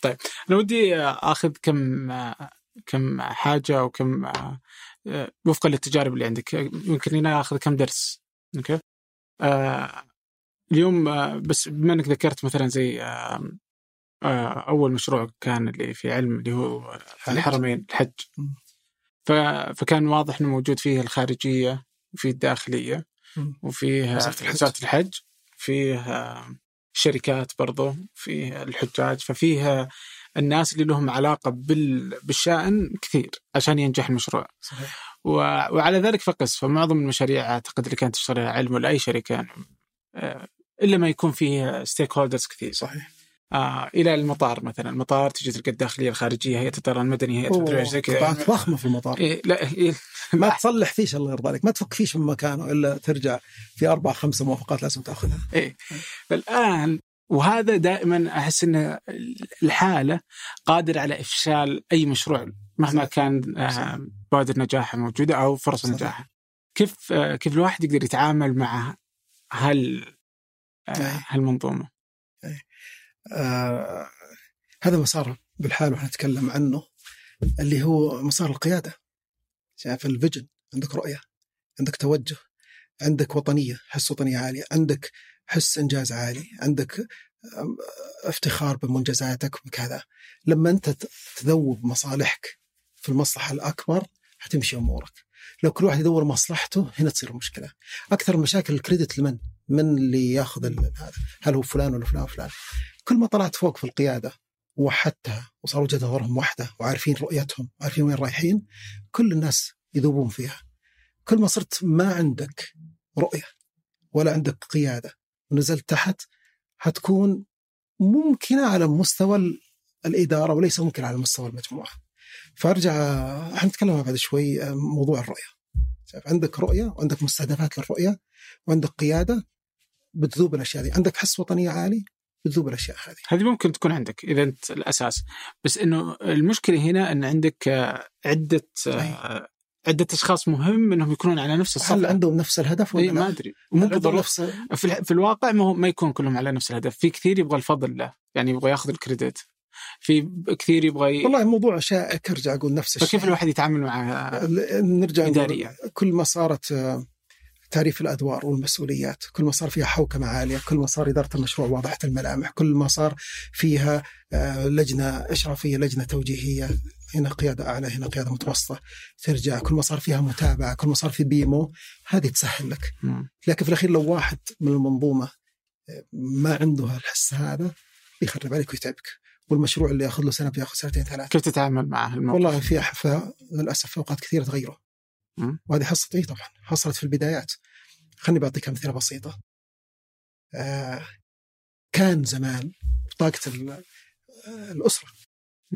كان تنطبع من الجهاز وبعدين لازم موظف يوقع عليها وبعدين رئيس الصالة يوقع عليها. ليش؟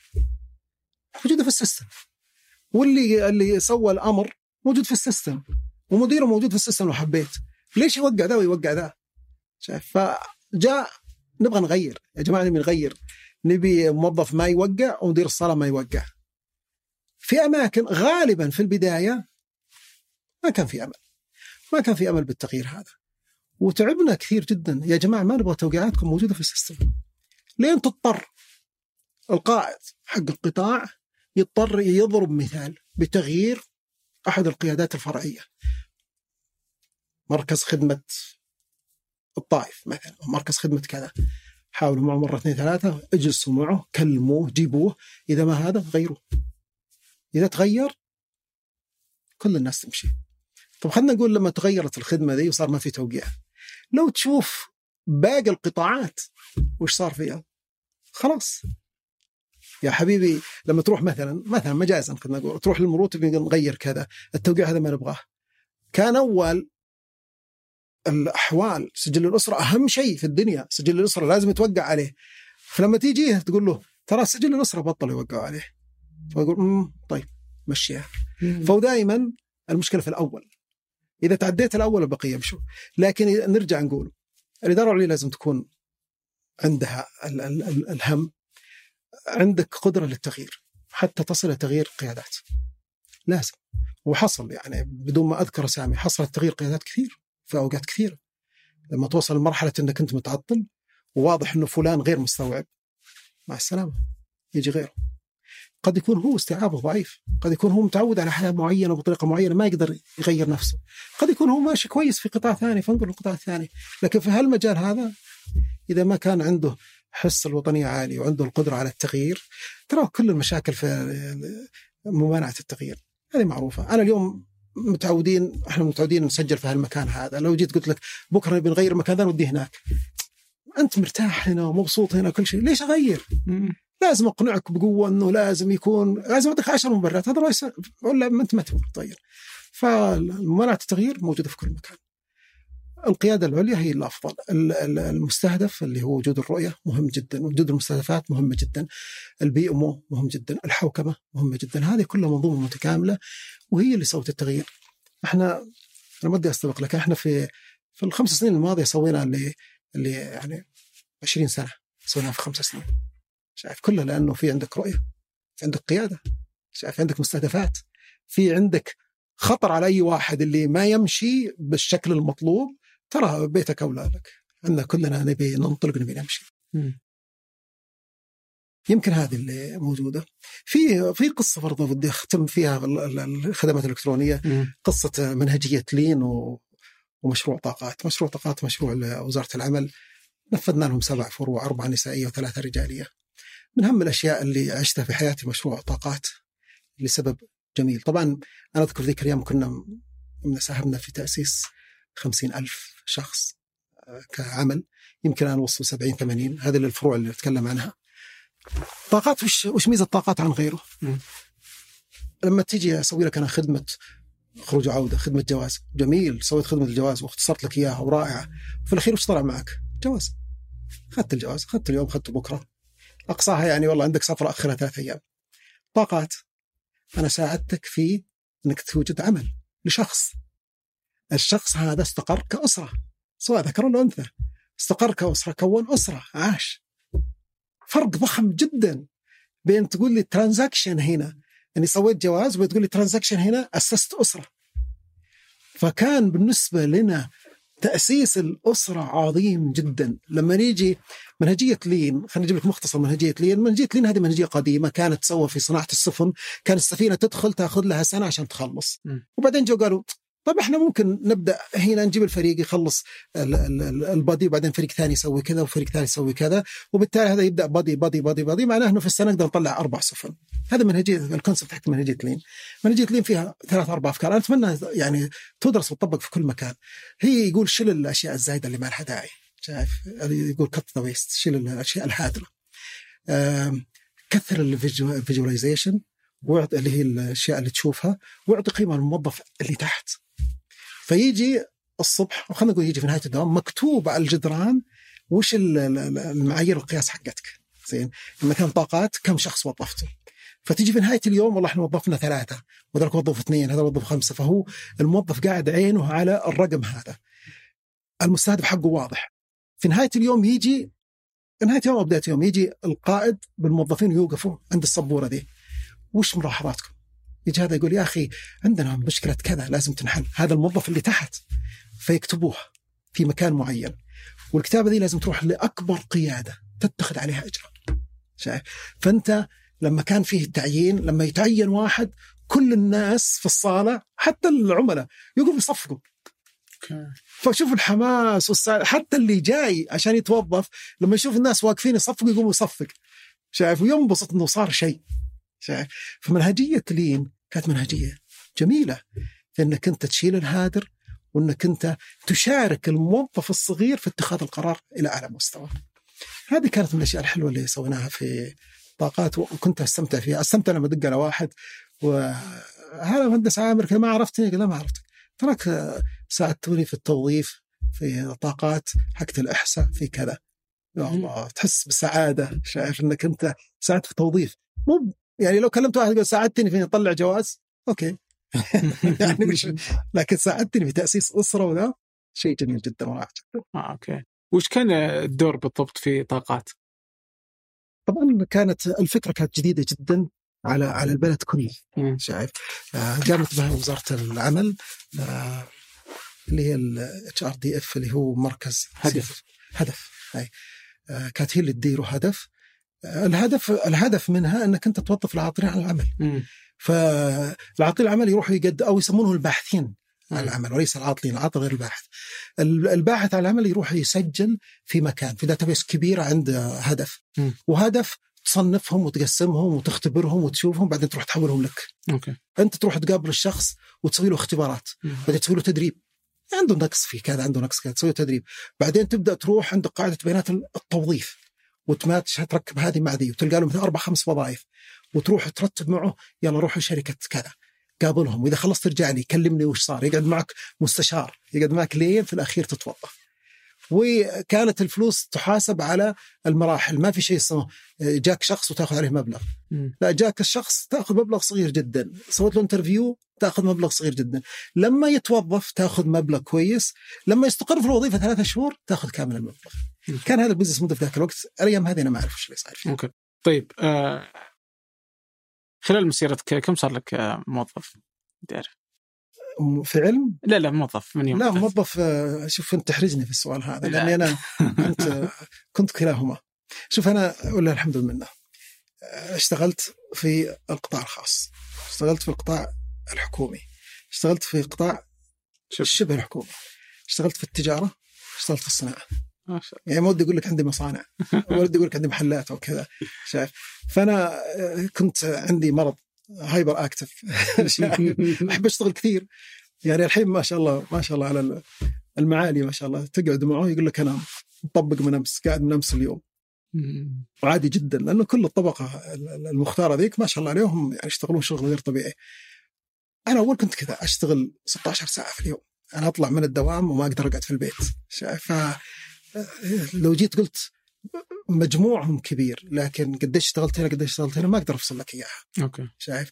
لكني اشتغلت آه، مع القطاع الخاص كثير خصوصا في بداية اراسوفت اشتغلت في الصناعة بشكل جيد، اشتغلت في التجارة بشكل ممتاز وعندي خبرة في كل الأماكن ذي، مثل ما قلت لك لو سألتني في أي مجال من خبرتي بعطيك، شوف أنا حاط رسالة كل اللي يتابعوني يعرفونها. أنا عندي ملخصات كثيرة من الحياة لكني ما ابيع الاسئله لا ابيع الاسئله تبي ملخص في أي شيء يقول عندي مشكلة مع زوجتي أجي وأقول لك سو واحد اثنين ثلاثة. لكن في الأخير حالتك أنت التدريب أنا ما أدري عنها وش اللي يصير معك صح. شايف؟ الأبواب اللي موجودة كثيرة وجميلة. الباب هذا أنت شايف عليه الشروط لدخول الباب في خمس شروط ومنطبقة عليك. الباب هذا مو بحقك ترى. حتى لو منطبق عليك الشروط. في باب ثاني صغير وكذا هذاك بابك. فأنت لا تعتقد إنك إذا درست بتنجح. يمكن تجي الأسئلة خارج المنهج. شايف. كنت تمرض ذاك اليوم ما تروح المنهج وكذا. في أسباب كثيرة.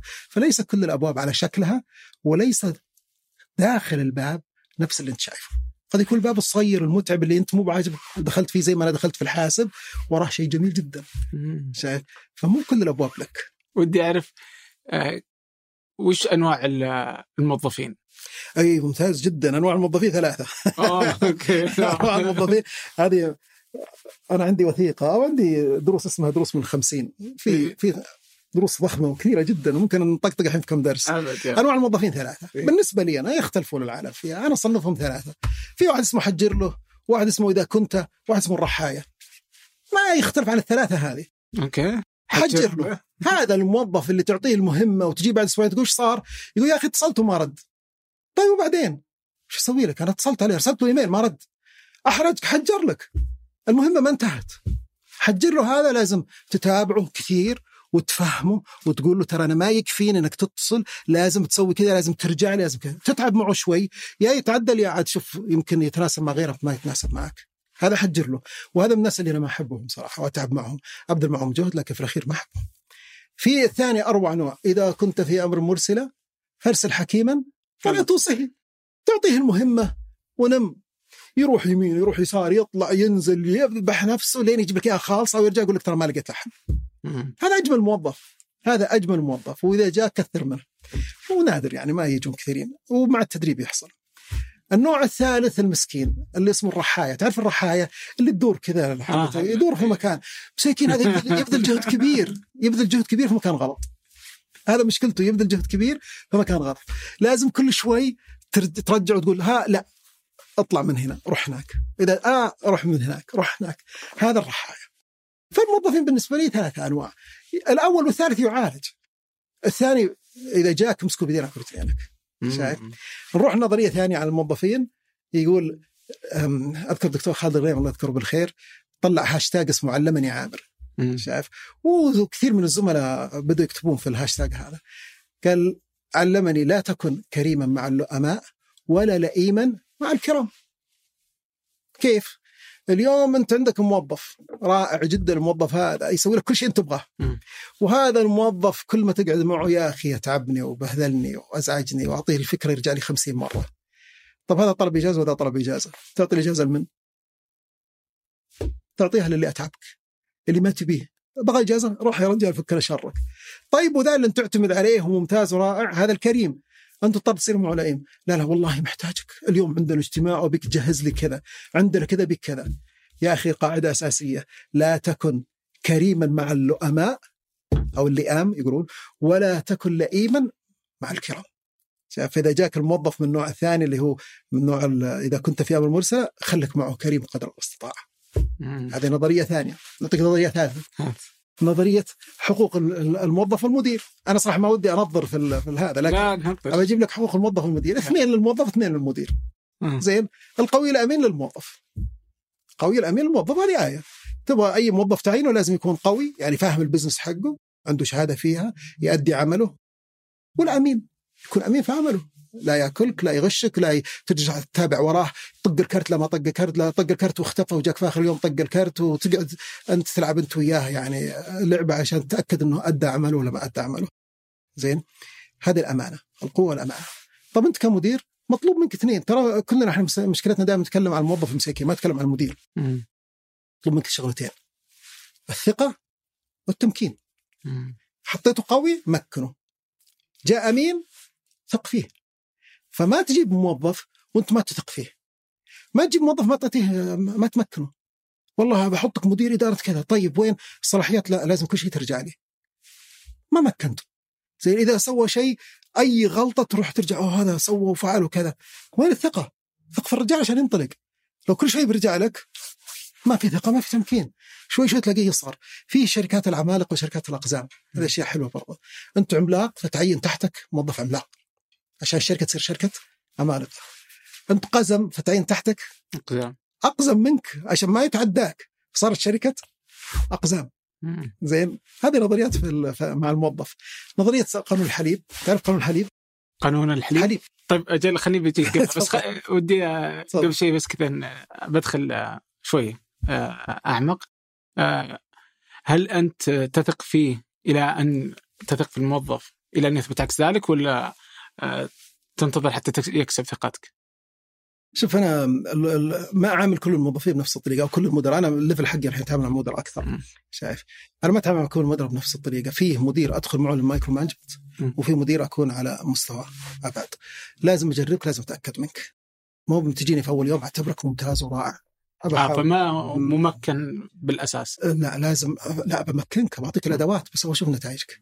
شايف؟ وكل ما أحس إنك ضعيف بضطر أنزل معك لأنه خليني أعطيك نقطة مهمة جدا قبل ما نتكلم عن النقطة هذه. ال- الإنسان في حياته يمر بعدة مراحل. أول شيء يبني شهادات يدرس وبعدين يبني الكارير باث حقه وبعدين يبني الخبرة وبعدين يبدأ يطلع إنجازات. إنجازات من العلاقات حقته من خبرته من قدراته بدأ يسوي إنجازات. طبعا أنا وصلت لمرحلة سويت إنجازات كثيرة جدا وأنا ولله الحمد لله أقدر أقعد معي واحد أطلع له إنجازات سويتها أكثر من ناس كثيرين. بفضل الله يعني من الدفعة الأولى اللي تخرجوا من أول الناس اللي تخرجوا طيب آه، وماذا بعد؟ اللي بعد الإنجازات هو إنك أنت تساعد الشباب عشان يحققوا الإنجازات. وهذه مرحلتي الآن أنا مرحلتي الآن لو جيت قلت بتحقق إنجاز عظيم جميل بس ليش أنا آخذ الإنجاز؟ مرحلتي الآن العمرية ما يهمني الإنجاز. يهمني اني اساعد أبو مالح عشان هو يطلع الإنجاز. يهمني أقعد أنا وياك الموظفين لأن والله وصلت في مرحلة من المراحل كان في ناس يقول أنا ودي أنتقل عندك أقعد معك سنة. شايف؟ عشان تساعدني وعشان أنتقل بعدها. ما عندي مصلحة منك أنت كموظف. ما عندي مصلحة ما أبغى اكسب من وراك ما أبغى أطلع اسمي. انتهينا المرحلة دي كانت في المراحل الأولى. اليوم أنا أبغى أشتغل معك على إني أساعدك على إنك تحقق إنجازاتك. وأفتخر بك مو افتخر بالإنجاز. إنجاز سويت إنجازات ولله الحمد والمنة كنا عندنا. يعني يمكن لو لو سألت عني زمان أنا كانوا يسموني زمان يعني مو بالحين كانوا يسموني بلدوزر إنجازات. شايف؟ أنا أعطني المهمة والفريق وما لك الا بسوي لك إياه أسوي لك إياه هذا ما في ادنى شك. اليوم طبعا أنا صرت إنسان متصالح مع نفسي. ما عاد وش اللي تغير؟ تغير صرت أقل حدية. صرت أقل أكثر مجاملة صرت أتجنب ال- ال- ال- المصادمات بشكل كبير وش اللي. دفعك إنك تتغير؟ مرحلة عمرية نضج شايف مثل ما قلت لك اليوم كان أول مستهدفي أسوي إنجازات اليوم مستهدفي إني أسوي الفريق اللي يسوي الإنجازات. شايف فأشتغل مع التيم على إني أساعده يغطي النواقص آه، أعطيه من التجربة اللي سويتها لكن ما يهمني إني أسوي أنا الإنجاز okay في الأخير الناس كلهم يعيشون على الإنجازات ترى. يعني اللي يقول لك ما أحب الإنجاز مو بصحيح. بس فرق بين إني أسوي الإنجاز وبين أسوي الناس يسوي انجازات والله الآن أفتخر وأنبسط إنه فلان اشتغل عندي فترة والآن CEO حق شركة. مم. وفلان اشتغل وصار وكيل وزارة. وفلان اشتغل عندي وصار كذا. ولله الحمد لله ما أذكر إني أقعد مع واحد إلا ويقول جزاك الله خير. ما قص... يعني لما تركت شركة علم عدد موظفين علم كانوا مثلا 1500 موظف. والله الحمد لله يعني احتفظت به كان فيه جتني يمكن 600 رسالة رسالة واتساب. من ناس يقول يعني بعضهم يقول أنا ما أعرفك. بس مجرد أنت كنت تمشي معنا كنا مبسوطين ونحس إنه في قامة موجودة. آه، إدارة كنت أديرها من إدارة الابتكار. وكنت أتعب معهم. أتعب معهم لأني أنا عندي فكر غير اللي كانت إدارة قديمة وعنده فكر معين عندي فكر ثاني. كنت أتعب وأبذل معهم جهد. لما تركت جتني رسالة من أجمل الرسائل قال عامر أنت كنت تدفعنا. كنت تدفنا. لكن كنت تدفنا للأمام. ما كنا عارفين انك كنت تدفنا للامام إلا بعد ما مرينا سنة أو سنتين. شايف؟ من الابتكار خلني بعطيك برضه قصة حلوة في الابتكار. عشان تسوي ابتكار لازم تحطها جزء من استراتيجيتك. جزء من استراتيجية المنشأة. ما في ابتكار وابداع بدون ما يكون في استراتيجية لها. لازم يكون عندك بيئة للابتكار. أي موظف عندك لازم تعلمه على الابتكار. كيف يسوي ابتكار؟ من الأشياء اللي سويناها إنه حطينا أربعة يسمونها mindset. إنه كيف تغير فكر الناس. كل ثلاثة شهور كنا نطبق واحدة. من الأشياء الحلوة طبقناها ال mindset حقت آه، جرب أو خلينا نقول show don't tell وريني ولا تقول. شايف آه، في فكر إنه غامر. فجينا سوينا إيش؟ جينا لمناطق الشاي قلنا شيلوا الكاسات جو الناس الصبح ما في كاسات. تبي شاي؟ ما في كاسة. وجبنا ورق. ورق مسلفل. وحطينا كيف تسوي كاسة الشاي حقتك؟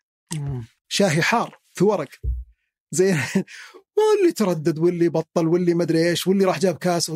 لكن اكتشفنا حدود 500 600 حالة راحوا سووا كاسة ورق بالهذا. وبعدين سوينا شيء حلو.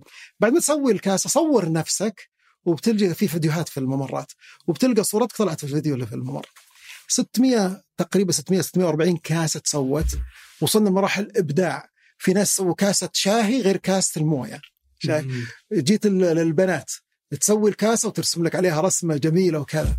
فأنت البيئة لازم تحفزها على الابتكار عشان تصير بيئة مبتكرة. لا تصير بيئة بيروقراطية وتتوقع منهم ابتكار. وبدون الابتكار لا تتقدم الأمم. بدون الابتكار ما في تقدم. طيب بس دائما الابتكار يكون في مساحة أو حتى العمل يعني في مساحة غلط واسعة. طبعا. كيف يتعامل كيف تتعامل مع الخطأ؟ كيف الإدارة العليا تتعامل مع الخطأ؟ لازم تتعامل مع الخطأ. كيف؟ آه ما أعتقد إدارة التغيير أن يكون عندك بدائل أنك أنت تحط lab للتجربة. يعني كنا في فترة عندنا lab وفي شيء اسمه 120% شيء نظرية جميلة سويناها. كل موظف عنده 20% من وقته. يقدر يقضيه في ال lab من غير ما حد يحاسبه. شايف؟ خليه يروح ال lab ويتعلم. خليه يروح ال lab وي- ويغلط. خليه يروح ال lab ويطلب متطلبات ما هي موجودة في عمله الطبيعي. يبغى يشتغل في الدرون. هو أصلا مطور برمجيات بس يبي يشتغل في الدرون. يروح ال lab ويطلب أنا أبغى الجهاز ده والجهاز ده أمن لي إياه. يصير أبغى أقعد لي هنا ساعتين كل يوم 20% من وقتي. ما أبغى مديري يقول لي لا وكيف وكذا طبعا هذه نرجع نقول إنه هل استراتيجية الشركة موجود فيها الابتكار والإبداع ولا لا؟ لو فيه حيسمح إنه يعطي 20% من وقته لللاب. مم. لكن آه، الإبداع يتحمل كثير الخطأ. يتحمل كثير الخطأ. كيف تعامله؟ هذا تعامل القيادة العليا واستراتيجيه الشركة. قيم الشركة. هل قيم الشركة الابداع جزء من قيم الشركة؟ قيم الشركة الثقة الصدق المدري إيش. هل أنت حاط منها الإبداع؟ ترى لو حطيت الإبداع معناها لازم تتحمل الغلط. شايف؟ لأن هي جزء من قيم الشركة. فهي تغيير كبير وجذري في في ال- في المنشأة. طيب دائما يقولون إن المبدعين مزعجين. شوف الإنسان نوعين آه، فيها نسبتين مختلفات. أنا إنسان انضباطي. زين. لكني أدرت اداره إبداع مدة سنتين وانجزت إنجازات حلوة. في عندك أنت نسبة بين الإبداع وبين الانضباط. الإبداع عنده تخيله أكبر. لغته صعبة. التزامه ضعيف. شايف؟ الانضباطي هدفه واضح وي- ويهمه الدخول والخروج ويهمه في إجراءات عمل يمشي عليها. أحسن combination لما يكون القائد إبداعي. والنائب انضباطي. فالقائد يحلق. خليه يقول اللي بيقوله. خليه يطلع فوق. ونبي نسوي مدري إيش يصير كذا يصير كذا. نبي نسوي درون ما يطلع صوت وينقل هذه على البيت إذا سوى كذا. خلوه ابداعي وتحته يجي واحد انضباطي ياخذ الجمل هذه ويحولها إلى شيء قابل للتطبيق. زين. ما في إنسان 100% انضباطي وإنسان 100% إبداعي. لكن فيه ميكس كويس. تلقى نفسك 80% إبداعي. مستحيل أنا أعاملك لو أنت إبداعي. مستحيل أعاملك على توقيع دخول وخروج. مستحيل. اي لازم اعاملك على الأفكار اللي تطلع من وراك. طبعا الفنانين معظمهم مبدعين. فتلاقيهم يمكن اشتغلت في في الإعلام. تلاقي الفنان آه، ما يعطيك وتقول له ترى عندنا موعد تصوير الساعة ما يجيك. نايم. قال أمه تقول صحي شايف؟ مبدع. المطور لما يكون مبدع يا ابني خلص الكود خلص الكود. ولا شيء ولا يعطيك يجيك الساعة 11 ويجي الساعة 11 يروح يفطر ويشرب شاي ويقعد يقعد يخرب الموجودين كلهم. لكنه كذا ساعة صفاء الساعة واحدة في الليل مزاجه راق حط يده طق سوى لك شغله الأسبوع كله في هالساعتين.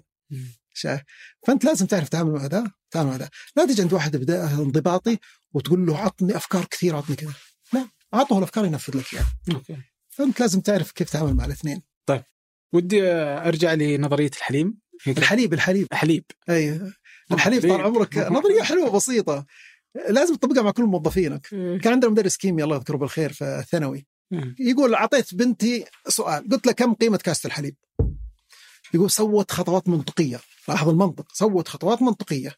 ضربت قسمت سوت سوت في الأخير طلعت قيمة كاسة الحليب 25230 يا بنتي كاسة حليب يعني أحدك 10 ريال. قالت لا أنا خطواتي منطقية. إيه. فقال قانون الحليب لما تكون خطواتك منطقية والنتيجة غير منطقية زين راجع النتيجة حقتك راجع الخطوات حقتك من جديد. شايف؟ لا تقول لي لا تجي تقول لي ال- ال- العملية ناجحة. طب المريض مات ما هو شغلي أنا سويت كل شيء صح. لازم قانون الحليب يقول لك كل اللي يشتغلون معي. إذا جاب لي شيء يا أخي وين قانون الحليب على اللي حطيته لما تيجي خلينا نعطي مثال بسيط. أنت عندك مدرسة. جاك واحد من قال نبي نسوي مدرسة. والمدرسة دي بتجيب لي 10 مليون ريال ربح. تقول له طيب جميل. خليني أسألك سؤال. كم فصل في المدرسة؟ 10 فصول. كم طالب في الفصل؟ 20 10 في 20 200 الطالب كم يدفع؟ 10000 يعني هذه زي مثلا مليونين أو كذا. مليونين. من 10 مليون اللي بتجيبها. ما في 10 مليون. قانون الحليب يقول لك ما في 10 مليون. إلا لو بتحط في الفصل 50 طالب ولا 200 طالب ولا 300 طالب. فقانون الحليب مشوا في حياتك دائما وين ما تشتغل طلعت النتيجة غير منطقية. لا تثق في خطوات عملك. okay. لازم ترجع وحرك قانون الحليب شوي ترى كاسه الحليب ما تزيد عن 10 ريال. لا تطلع لي 25000 ريال. طيب وش وثيقة رقم صفر؟ وثيقة صفر هذه برضو اللي يشتغل معي لازم يعرف وثيقة صفر، وثيقة صفر. لما قعدنا وياك نتفق على شيء معين، تعال أبغاك تسوي المشروع الفلاني. لا تروح تجيب بعد أسبوعين مخلص ال document. طبعا هذا بقول له مو هذا اللي أبغاه، مم. وثيقة صفر، بعد ما اطلع من عندي ساعتين بيوم جيب لي وثيقة فيها المحاور وكل محور فيه سطرين. أبو عبد الرحمن الوثيقة صفر دي سليمة، كل اللي يشتغل معي عارفين وثيقة صفر. الوثيقة دي صحيحة أروح أشتغل أقول إيه توكل على الله. تقول لا لا هذا ما بصح هذه وين أنت فهمتني غلط فهمتني غلط فهمتني غلط. فما في أحد يشتغل معك إلا لازم يبدأ معك بوثيقة صفر وإلا تحمل عاد ما يجيك من من ال- من. من الأخطاء أو من الجهد اللي أنت تروح تبذله متى تفصل الموظف؟ متى افصل والله فصلت كثير والله الله المستعان. أنا عندي قاعدة إنه معلش سامحوني الناس أنا أخاف والله يسالون عن العالم. آه، فصل الموظف ليس قطع رزق. لأنه قطع. رزق في ناس ثاني يجاهم رزق شايف؟ فصل الموظف قد يكون إهمال من الموظف. طبعا لازم تعطيه فرصة اثنين ثلاثة ولازم تأكد الغلط مو بعندك ولازم تعطيه فرصة إنه ينتقل مكان ثاني. يعني أنا أول شيء أحاول معه عندي داخليا مرة اثنين ثلاثة ولازم أقعد أنا وياك ولازم أقول لك ترى عندك الأخطاء الفلانية لازم أقول لك أنا ماني براضي عن شغلك. شايف؟ لازم أخلي النائب حقي يقعد ويعطيني ويقول لي ترى ما هي غلطتك يا عامر هذه غلطة فلان شايف؟ لازم أبرر كامل لنفسي إن الرجل هذا ما ينفع في المكان ده. في قصة جميلة لواحد الموظفين إبداعي وإحنا كنا في شغل انضباطي. كان يجيب لنا أحلى تقرير في الدنيا بس يجيبه يوم الاثنين. وإحنا اجتمعنا يوم الأحد. يا أخي ما أبغى أنا ما أبغاك تجيب لي التقرير يوم الاثنين جيبه يوم الأحد. فقعدنا لفترة طويلة ما عاد قدرت. وقعدت أنا وياه حاولت مرة اثنين ثلاثة وحولته للنائب. قلت جرب معه غيرنا. ما في. أعطيته تقييم سيء في ذيك السنة أو الكوارتر. واحد أو اثنين من خمسة. وقلت له أنصحك شوف مكان ثاني. ترى أريح لك مكان ثاني. تبي أتوسط لك أكلم لك فلان أكلم لك فلان. داخل المنشأة ترى قد يكون مكان ثاني. راح مكان ثاني. والله وبدون مجاملة وبدون مجاملة. إنه السنة الثانية اخذ خمسة من خمسة. وخمسة من خمسة هذا رقم بالنسبة للي كنت أشتغل عندهم يعتبر رقم إعجازي. ما يزيد عن 5% من المنشأة كلها. اخذ خمسة من خمسة. ليش؟ لأنه كان إبداعي وراح لإدارة إبداعية فأبدع فيها بشكل رائع جدا. فتقول لي أفصل آه، أمانة العمل تضطر تفصل. أعطيك مثال ثاني. كنا في أحد الإدارات. كان في موظفين في مكان أمني. والموظف غلط غلطة. من أقدم الموظفين من أفضل الموظف أفضل الموظفين. غلط غلطة لا يغلط ما تغلطها فجاني وأنا قديم وأنا من أول الناس وأنا أشوف تقييمي كذا. قلت الله يرضى عليك عشان أحافظ على المنشأة. وعلى ال 200 موظف اللي جنبك لازم أن تمشي. شايف؟ لأنك انت غلطت غلطة لا تغتفر. شايف؟ دور لك مكان ثاني شوف لك كذا. قال مثلا قال المحقق قال لي لا الأمر بسيط. قلت لا. المحقق قال لك أمر بسيط هذا انتبه منه. ترى أمرك غير بسيط وجودك خطر على ال 200 الغيرهم مع السلامة امشي قال والدي بيكلمك قلت معلش أنا كنت في ذيك الفترة كنت بلدوزر وكنت ريجد شوي يعني قاسي شوي وكذا بس كنت أروح للمصلحة. فأفصلي كنت أفصل للأسف وأعتذر من كل واحد فصلته يعني لكن ما كانت ما كانت ضد المصلحة. كانت المصلحة العامة. كان المصلحة العامة أهم وكانت آه، إيجاد بدائل مهم وكان إعطاء فرص كافية وكانت في الأخير فرصة لواحد ثاني. شايف يعني جاء واحد ثاني واستفاد من المكان. طيب آه وش الشخص وش الصفات اللي تبحث آه، فيها عن الواحد لما توظفه في المقابله الوظيفية؟ والله يا أخي أنا المقابلات الوظيفية آه، بيننا فشل ذريع. أنا ما أؤمن بالمقابلة الوظيفية. آه. اي ما تقدر تعطيك ولا شيء. للأسف ولا شيء. تعطيه الكيمستري أنا وياك مرتاحين مع بعض. لكن أنا أؤمن بشيء ثاني أؤمن بال assignment okay. أي أعطيك assignment تقول سوه يعني أذكر في واحد واحد من القصيم جاء. السيرة حقته حلوة وقاعد معي ممتاز ورائع كذا وخلص. قال ها قلت أقول لك شيء. أنا وش رأيك تفكر لي في خدمات تقدم للمرور؟ عطني خمس ست خدمات للمرور. إذا جبت لي خمس ست خدمات جميلة للمرور أبى أفكر أوظفك راح. عاد قابلته لما لما تركت الإدارة في حفل وكذا قال تذكر يوم قلت لك كذا قال قال والله إنك أشغلتني. يقول أنا راجع القصيم وكل محطه بنزين أوقف عندها أوقف وقعد كذا. اناظر في السيارات اللي رايح واللي جاي. وش في خدمة أسويها للمحطة؟ وش خدمه أسوي للسيارة ذي؟ وش كذا؟ أعطاك في الأخير وثيقة آمنت فيها تقدر توظفه. لكن أنا بالنسبة لي أعتبر إنه المقابلة الشخصية هي chemistry بينك وبين الشخص. ترتاح له يرتاح لك ما هو بلازم تعبر عنه. في ناس جميلين روحهم جميلة جلستهم حلوة لكنه شوف الموظفين نوعين يسمونه صياد ومزارع. هذا لازم تعرفه في حياتك. الصياد هذا تحطه من ضمن مبيعات تحطه صياد يروح يصيد يجيب لك فرص يقابل عميل يخلص لك شيء هذا صياد. وفي مزارع المزارع هذا يكون في ال back end هذا ما ترسل عند عميل. هذا تقول له اكتب لي وثيقة ادرس لي كذا سوي لي كذا. مزارع. ترى معروفة هذه. فأنت إذا قابلت مزارع وأنت تبغى صياد ولا قابلت صياد وتبغى مزارع لازم تكون منتبه. أنت وش تبغى واللي قدامك ال chemistry لا تخلي ال chemistry هي اللي تحكمك. م. بالنسبة لي سالتني أقول لك أكثر شيء أنا أروح ل أروح لل assignment okay. فأنت تعطيه مهمة يسويها و... خلنا نعطيك برضو لفتة حلوة هنا. أنواع الشخصيات الخمسة. تعرف الشخصيات الخمسة حقت الإنسان؟ ترى أنت تشوف واحدة في المقابله تشوف واحدة من الخمسة. زين. في شخصية الإنسان مع زملائه في العمل. في شخصيته آه، مع أسرته. مع العائلة. شايف في شخصيته في ال social media. ال social media ترى شخصية مختلفة تماما عن شخصياتك اللي أنت تعرفها. شايف في شخصيتك مع زملائك.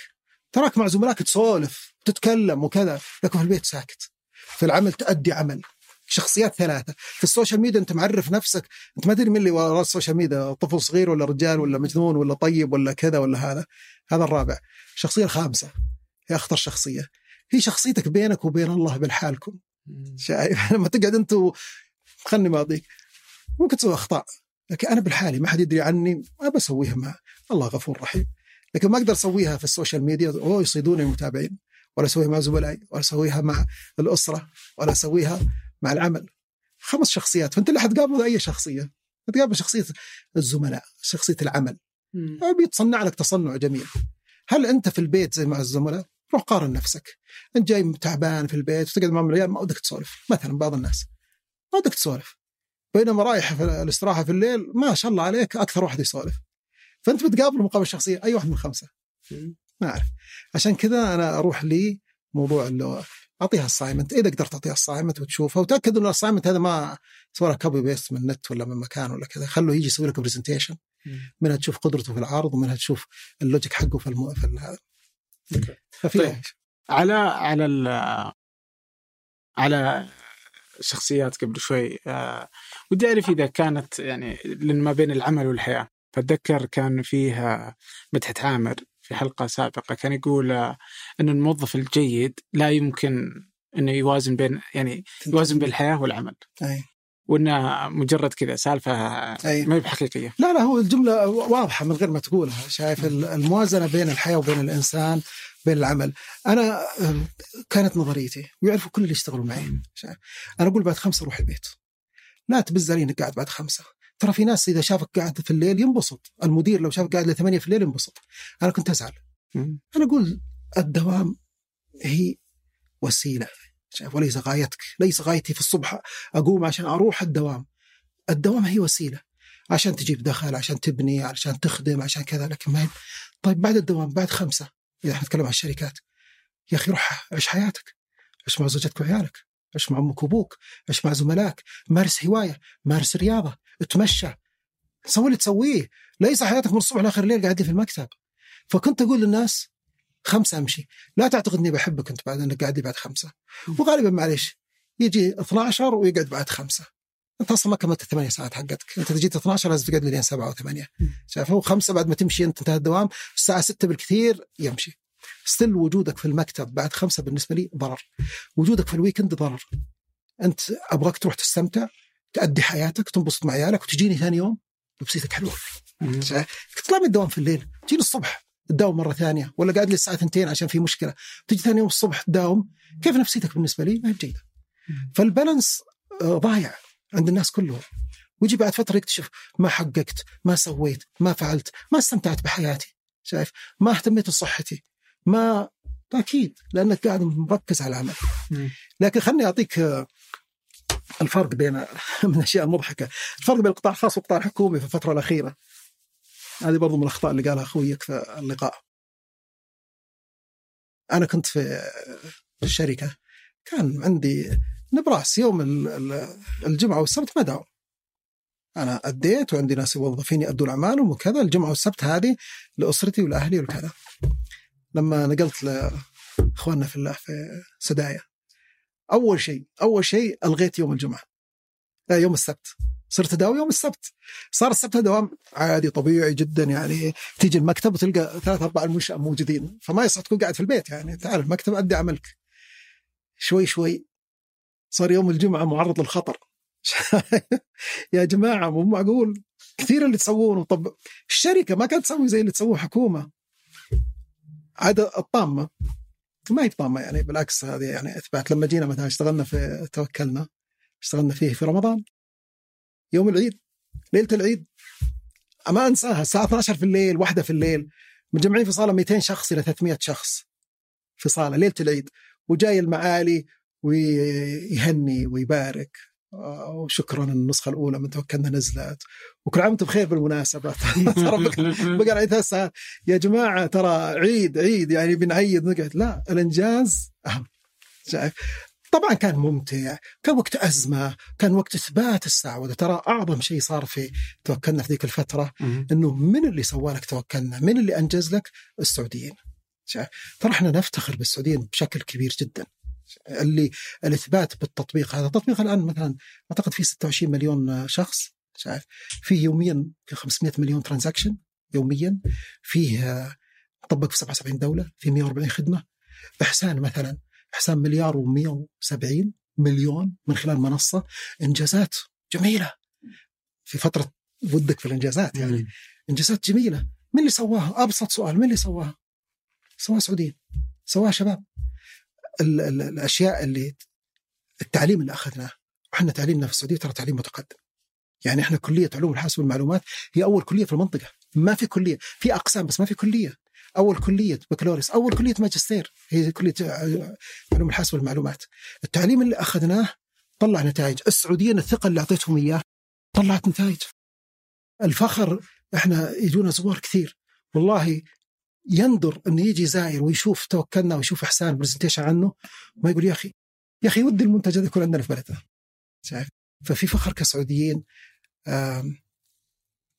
خلينا نرجع للرؤية بس عشان عشان ما ما نهضمها. أنت عشان توصل لازم يكون عندك شغلتين أساسيات. لازم عندك رؤية وعندك بوصلة. الرؤية تعرف وين رايح أنا قايم الصبح رايح المكان الفلاني. بقطي الحين 3 كيلو 4 كيلو 5 كيلو. طيب تقطع من أي طريق؟ الطريق هذاك ولا اللي ورا؟ هذه البوصلة. تحتاج البوصلة توصلك. زين؟ لما كانت فكرة مركز المعلومات وكلية علوم الحاسب ومركز الأبحاث اللي تسوى كانت رؤية. بس رؤية واحدة. اليوم قبل خمس سنين أو حولها تم وضع رؤية كاملة. شايف؟ قيادة مولاي قيادة سمو سيدي حطوا رؤية. الآن أنا قايم الصبح أنا عارف وين رايح. أنا هدفي اليوم أنا قاعد أشتغل في جودة الحياة. أنا قاعد أشتغل في الخدمات. أنا عارف أنا وين اشتغل عارف أنا إيش بحقق من هالرؤية هذه؟ بحقق أشياء معينة. إذا عندي رؤية واضحة وعندي إيش؟ البوصلة. من البوصلة؟ سووا سيدي اليوم ما تقوم يوم يومين إلا وتروح تشوف مقابلة وتوجيهات وأرقام وحقائق رائعة جدا. أشتغل وأنا مرتاح. أشتغل وأنا عارف أنا وين رايح. أشتغل وأنا محاسب على جهد اللي أنا سويته. أشتغل وأنا عارف انه القيادة اللي فوقي أعلى مستوى مني في الأداء في في التواجد في الرؤية فعارفين وين رايحين. مهم جدا والله في أربع خمس سنين تسوي اللي ما سويته في 20 سنة. شايف؟ لأنه صار كل الناس ما عاد عندك عذر. أنت محاسب وأنت عندك رؤية واضحة عندك مستهدفات عندك كي بي اي عندك قيادات ممتازة. لما سألت قلت لو واحد من القيادات ما يصلح أقول لك الوقت الحالي لا يسمح بأن يكون في أحد من القيادات ما هو متفهم للرؤية. إذا هو متفهم الرؤية مع السلامة يجي غيره. ونسمع كثير بالتغييرات اللي حصلت. صحيح. شايف؟ وجود الرؤية وجود البوصلة حقتك اللي توجهك مهمة جدا في الحياة. أوكي. طيب آه اليوم ودي آه بعد هذه المسيرة كلها أي. آه وش قرارات ندمت عليها؟ هل مثلا قضائك وقت طويل في العمل على حساب العائلة؟ لا كثير كثير قرارات يعني اللي لا لا كثير طبعا أنت ما تعرف الخيره فين في الأخير يعني أنت يقول عجبت الأمر المؤمن أمره كله خير فأنت ما تعرف الخيره فين لكن كثير من القرارات ندمت عليها يعني في مرحلة معينة خلني بعطيها نصيحة مهمة للشباب اللي قاعدين يبنون نفسهم ينسى الأبناء. شايف؟ تكتشف أبنائك متاخرا. تكتشف انه مشوا. خلني أقول لك ولكل اللي سامعين اليوم ابنك لك لين يوصل المتوسط. بعد المتوسط ترى ما هو ابنك من ناحية إيش؟ المتوسط تقدر تشيل قبل المتوسط تقدر تشيله تحنحن عليه تحبحبه تقلب أنت وياه تشوته يشوتك خلاص شيء عادي. توصل المتوسط مرحلة بناء الشخصية. الحين هو إنسان امرأة له شخصيته. لا تشيلني لا تعبط علي لا تحبني قدام الناس لا تسوي لا تفعل. صارت لأت كثيرة. دخل الثانوي صار عنده دراسة دخل الجامعة صارت عنده شخصية. دخل ال ال ال ال الوظيفة صار إنسان مستقل. يعني طلع من نطاقك متى؟ لما دخل المتوسط متى تقدر تستمتع فيه؟ من هو مولود لين خلص سادسة ابتدائي. طب الفترة هذه وش مشكلتها؟ زي ما كانت مشكلتي في ذاك الوقت فترة البناء. أنا قاعد أبني نفسي وأبني خبرتي وأبني كذا. لما أكون بنيت وأبدأ ألتفت كذا ألاقي العيال مشوا. يا جماعة قد ما عشان كذا لما تكلمت قلت الساعة 5 أرجع بيتك. قد مع عيالك يا أخي. أضحك أنت وياهم وابتسمت وياهم. فيه بعطي نصيحتين في المرحلة العمرية دي. أول ما تطلع الحين من الحلقة دي روح بيتك وحط لك ورقة كذا على الجدار واكتب أسمائهم كلهم. كل واحد منهم قل وش هدفك في الثلاث سنين الجاية؟ خلينا نعيش كذا مع بعض أهداف. عندك طفل توه مولود قل هذا هدفه أنه يمشي. وأنه يترك الرضاعة وأنه يتكلم كلمتين. هذه أهدافه. بنتك. هدفك إيش؟ أتخرج من الابتدائي وينزل وزني ثلاثة كيلو واشتري لي جوال الآيفون ما أدري وش بغض النظر عن لازم يكون عنده أهداف. خلوا من صغره يعرف إنه عنده أهداف. واحتفل بالهدف. زين؟ احتفل بالهدف. الطفل مشى تعال على الورقة هذه خلى الورقة دي تعيش ترى. وهذا عندنا أه تخرج بدأ يمشي. نجتمع كلنا ونصفق وننبسط. آه، فلان مشى حقق الهدف ذا ونشخط الهدف مع بعض. خلي يعيش من صغره إنه عنده أهداف رايح. هذه النصيحة الأولى عشان كذا أقول لك ليش ندمت؟ ندمت على انه في الفترة ذيك ما عشت مع عيالي الفترة اللي كان المفروض أقضيها اللي أنا أفكر فيها. أنا أروح مع الأحفاد ممكن لكن مهما كان الحفيد ما هو زي الولد. النقطة الثانية اللي المفروض يسووها الناس إذا بنتك ولا ولدك وصل متوسط خذوا رحلة خاصة أنت وياه. ما يروح معكم أحد. كذا خذوه سافر أنت وياه. سفره داخلية وخارجية ما تفرق بالنسبة لي. لكن خذ ثلاث أيام أربع أيام لوحده وهو يخطط كل شيء هو مسؤول كل شيء. وين نتغدى؟ لا تقول يقول لك آه، برجر. okay لا تقول لا ما أبغى برجر. لا باكل برجر زيك وين تبينا أي برجر؟ مكافئ روح معك. وين نروح اليوم؟ والله يبا ما ادري طيب وش رأيك؟ هذه أربع خمس خيارات. وش تبي فيها؟ بروح ملاهي. أبشر روح ملاهي.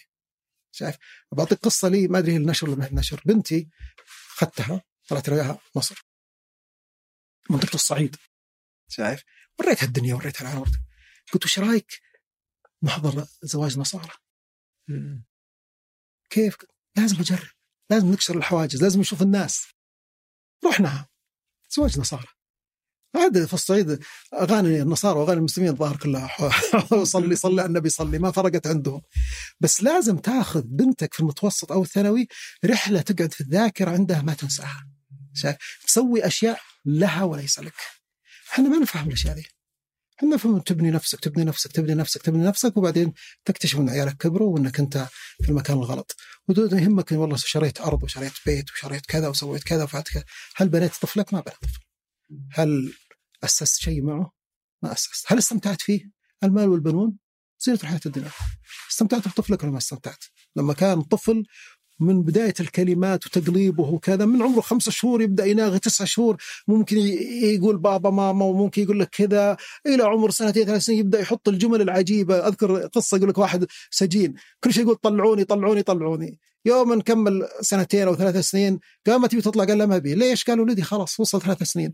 راحت الفترة اللي فيها المناغاة واللعب والهذه. لما يكبر شوي تقدر تشيله وتنزل أنت وياه تقدر تروح مرحلة جميلة نفوتها كلنا بالاهتمام بالعمل ضحكوا علينا قال العمل هو أهم شيء لا يزعل مني أحد ها العمل أهم شيء في الدنيا العمل جميل لكن العمل وسيلة شايف غايتك إيش؟ أسرتك بناء الأسرة حقتك هذه غاية. إنك تبني خدمات كنت يمكن أختم لك بالقصة دي مع إنه والله في عندنا أشياء في المستقبل ما تكلمنا عنها كثير. كنت في فترة أدير خمس أماكن. ادير خمس أماكن مدير مدير كبير خمس عندي خمس مفاتيح عندي سكرتيرين عندي خمس مفاتيح خمس مكاتب. قعدت مع دكتور عبد الله سلام الله يذكره بالخير. قلت شوف عندي وعندي وعندي زعلان قال يا ابن الحلال أنت اللي تبي كذا والله لو أجزت بكرة ما حد دراك الشغل ما يوقف. يا رجل ولا اهتميت؟ جيت ذاك اليوم حصلت لي نمت في الليل قمت الصبح ما أمشي. قعدت سنة كاملة ما أمشي. خرجت فقره من العمود الفقري ما أدري وش اللي خرجها قصة طويلة عريضة. قعدت سنة ما أمشي. هل تسكرت المكاتب؟ ما تسكرت. كل الدنيا ماشية. العالم بك ولا من غيرك. ماشي. عايشين. أنت مقدم رائع. ولا والحريم ولاده الدنيا ما توقف عليك. حاول توقف مع نفسك شوي وشوف وين وين نفسك. شوف نفسك وين وعطها حقها. على كل طيب آه أنت قبل في بداية الحلقة رسمت قلت إنه الخط الحياة ليست خط مستقيم يعني أو الرسمة الخط المستقيم ما تقدر جميلة لا. اليوم أعتقد بعد هذه السنين كلها آه اللوحة عندك يعني جميلة. جميلة جدا. آه جميلة جدا. فيها تعرجات كثيرة. كلها تعرجات كلها صعود ونزول. ما في ما في مرحلة. ليش خرجت آه، من علم وجيت هنا؟ ما تدري. ليش طيب رحت علم؟ ما تدري. ليش سويت الخدمه الفلانيه ما تدري. ليش فشلت في المشروع الفلاني؟ ما تدري. أقدر أنظر لك وأقول لك هو أعرف كل شيء. لكني أنا متأكد يعني خليني أوصف لك وصف جميل جدا. فاليوم أنا بالنسبة لي الحياة أنا راكب حصان. زين؟ مغمض عيني. ماني شايف. قايل بديني كذا والحصان يركض. أنا ما أعرف الحصان هذا. رايح الهاوية ولا رايح لنهر جميل وجلسة حلوة؟ وش اللي عندي؟ توكل على الله. عندي ثقة بالله. شايف؟ عجبت الأمر المؤمن امره كله خير. ما عندي إشكالية. وين ودينا الله؟ خير. وتعلمت في السنوات الماضية إنه الانتكاسات ليست خطأ. لما كنت أنا أبغى طب ورحت حاسب ما كانت خطأ. كانت هي الصح. لو أنا طبيب يمكن الحين متقاعد وقاعد في بيتي أدق قبر ما أدري يعني. إحنا الحين أسوي إنجازات ضخمة مستوى البلد. ليس تقليل ابدا في الأطباء وجزاهم الله خير هم من أجمل الناس شايف؟ لكنه ك ك تغير أنت في مطار ولا تغير في مراكز خدمة ولا في تطبيقات زي يعني المشاركة في مثلا توكلنا ولا في إحسان ولا في كذا. شيء عظيم جدا. صح. لو أنا مشيت على ما أريد لو الله أعطاني الخيار لي أنا ما وصلت هنا ابدا. أستمتع. غمض عينك ودوس. شايف؟ خل ثقتك بالله كبيره لو والله أعطاك الآن خيار في إنك أي. تعيد الرسمة أي. وتغير بعض الاشياء والله ما أتوقع إني أغير شيء ابدا. والله ما أتوقع أغير شيء ابدا. بخيرها وبشرها. شايف؟ أعطيك قصة بسيطة. شايف؟ دخلنا في خصوصية لكنها مهمة. أنا قدمت استقالة. جماعة بمشي أنا خلاص شيبت وأبغى أرتاح وكذا. فجاء رفض عليها. السنة هذه اللي جاء رفض عليها أنا عندي مشاريع الخاصه خسرت مبالغ كبيرة جدا في مشاريع خاصة. كبيرة جدا. وبدون لا تقول لي ذكاء ولا تقول لي قدرة ولا ما اعرف ولا حكمة اراده الله. مين اللي أسعفني؟ الراتب. اللي أنا طالب استقالة. فلو لو بيدي الأمر وقدمت استقالة وقالوا لي أبشر روح استقيل كان اخذت لي كفين. كان اخذت خسارة مالية في بعض المشاريع وراتب متوقف. لكن الله يدري بي. الله أعلم بحالي. الله أنا راكب حسام غمض عيني وقال لي أبد أبد نم مطمئن. أنت تبي الاستقالة؟ ما في طل ما في استقالة. ليش؟ لأني عارف إنه بتخسر خسائر مالية كبيرة وعارف إنه مصدر رزقك هذا هو اللي بيغطيك. الحمد لله ثقتي بالله كبيرة. الحمد لله. شايف.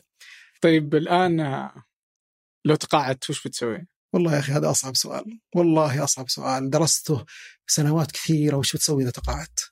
درست وسألت كثير مثلا يقول لك تزوج. سافر. سوي لك مكتب عقار. هذه ردود الناس شايف؟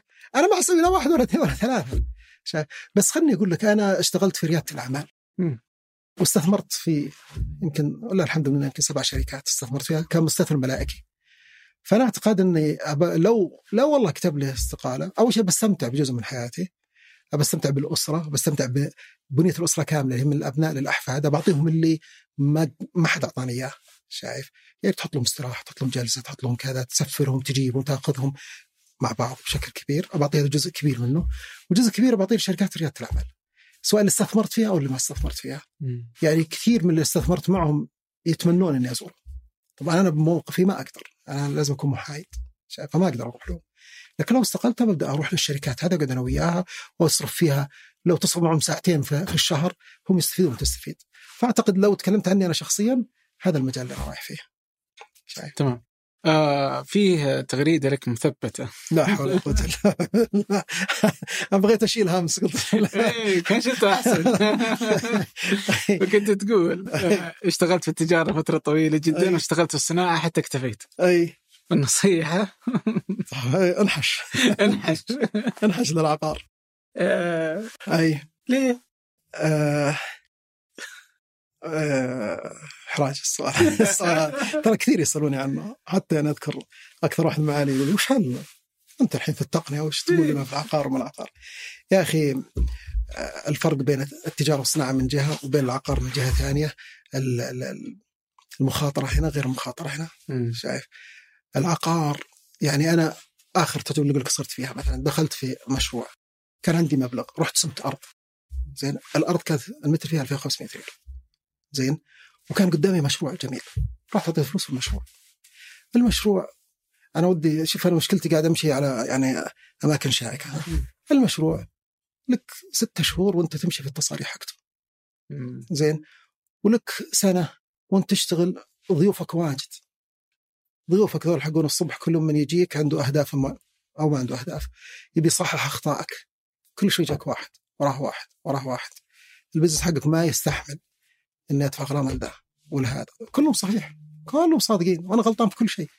بس في الأخير التصاريح خمس عشر جهات تروح له عشان تاخذ تصريح والمخالفات شديدة عليك. السوق مضروب في الفترة الماضية. الأرض من 2500 صار قيمتها 5000 حط لي مليون هنا يطلع لك مليونين. والمليون هنا صار صفر. لا مو بصفر أبشرك. صاحب السوق يقول تبي تطلع أنت بعد ستة شهور يقول اطلع. "أوه ابشر أنا بعطيك اطلع. لكن تدفع لي حق السنة كلها كاملة. شايف؟ وطبعا أصحاب السوق أنا ما ودي يزعلون علي أصحاب السوق مسيطرين. مسيطرين سيطرة بعقود إذعان والله ما تتنفس. شايف؟ فتضطر عن أذن وأنت صار يعني تقول تفضلوا هذا مبالغكم كلها وأنا بمشي. حتى الخروج من البزنس صار صعب. فهذه الكلمة العقار يمرض ولا يموت. العقار يحافظ لك على الأصل. يعني كلمتني واحدة بعد التغريدة. أنا عندي مشروع وإيجار بيوت شقق وكذا و... وتعبت وما يسدد وما يجي وما يفعل ممتاز جدا. طب يا بنتي الأصل حقك تغير سعره؟ قالت لا محافظ على سعره. طيب أنا لو حطيت لو حطيت نفس المبلغ في المشروع المشروع قد يصل إلى صفر. صح إنه ممكن يوصل ملايين مليانه لكن موست غالبا العقار بيحافظ لك عليه ويصار فيه مشكلة فهو يمرض وما يموت. بينما التجارة والصناعة تحتاج نضوج تحتاج سوق تحتاج جهد تحتاج أشياء كثيره فهذه كانت سبب التغريدة. يمكن الخلاصة في الموضوع اللي يقولها الناس نوع نوع محفظتك. إذا عندك شيء في الأسهم إذا عندك شيء في التجارة إذا عندك شيء في العقار لا تصير محفظتك مركزة في مكان معين. طيب آه يعني صدق إني ممتن لهذا الوقت اللي أعطيتني إياه وهذه يعني كم الآن. ساعتين إيش؟ لا تقول لي ساعتين الله يرضى عليك. لا ساعتين؟ بالله قصقصوها. بالله طلعوا ساعة الا خلوها كلها لا لا. بقول لك أنا في البداية أقول لك لا ما يصلح ساعتين. شفت كيف؟ ساعتين ثلاث لا يا شيخ. لا ترى في محور الذكاء الاصطناعي والمستقبل وين أنا عشان كذا أقول لك حلقة ثانية. لا لا الله. ثانية، خلاص. الله يستر بس. الله يعطيك العافية. نقول للناس ترى إحنا نيتنا حسنة يعني. ما حد يضغط علينا بس. لا لا أبد. هو هو مقصدنا الفائدة. والله ما جيت يمكن قلت لك وقلت لأيمن أكثر مرة. أنا ما جاي إلا عشان أفيد الناس. لو ماني جاي عشان أطلع وكذا جاي عشان أفيد الناس. فلو كانت الحلقة ما طلعت بفوائد للناس اللي قعدوا استمتع ولا نعتبرها لا لا خسارة علي. آه، أول المستفيدين والله. الله يرحمه. الله والله. امرك إن شاء الله. شكرا لك. شكرا آه، لكم. شكرا لراعي هذه الحلقة مصرف الراجحي والشكر كذلك لأيمن الحمادي في إعداد هذه الحلقة ياسر آل غانم وعبد الرحمن الحلان خلف الكاميرات. في الهندسة الصوتية محمد الحسن وفي تحرير الحلقة عدي عيسى وفي الإشراف على فنجان هنادي الهذلي. هذا فنجان أحد منتجات شركة ثمانية للنشر والتوزيع. ننشر كل الإنتاج بحب من مدينة الرياض. الأسبوع المقبل ألقاكم.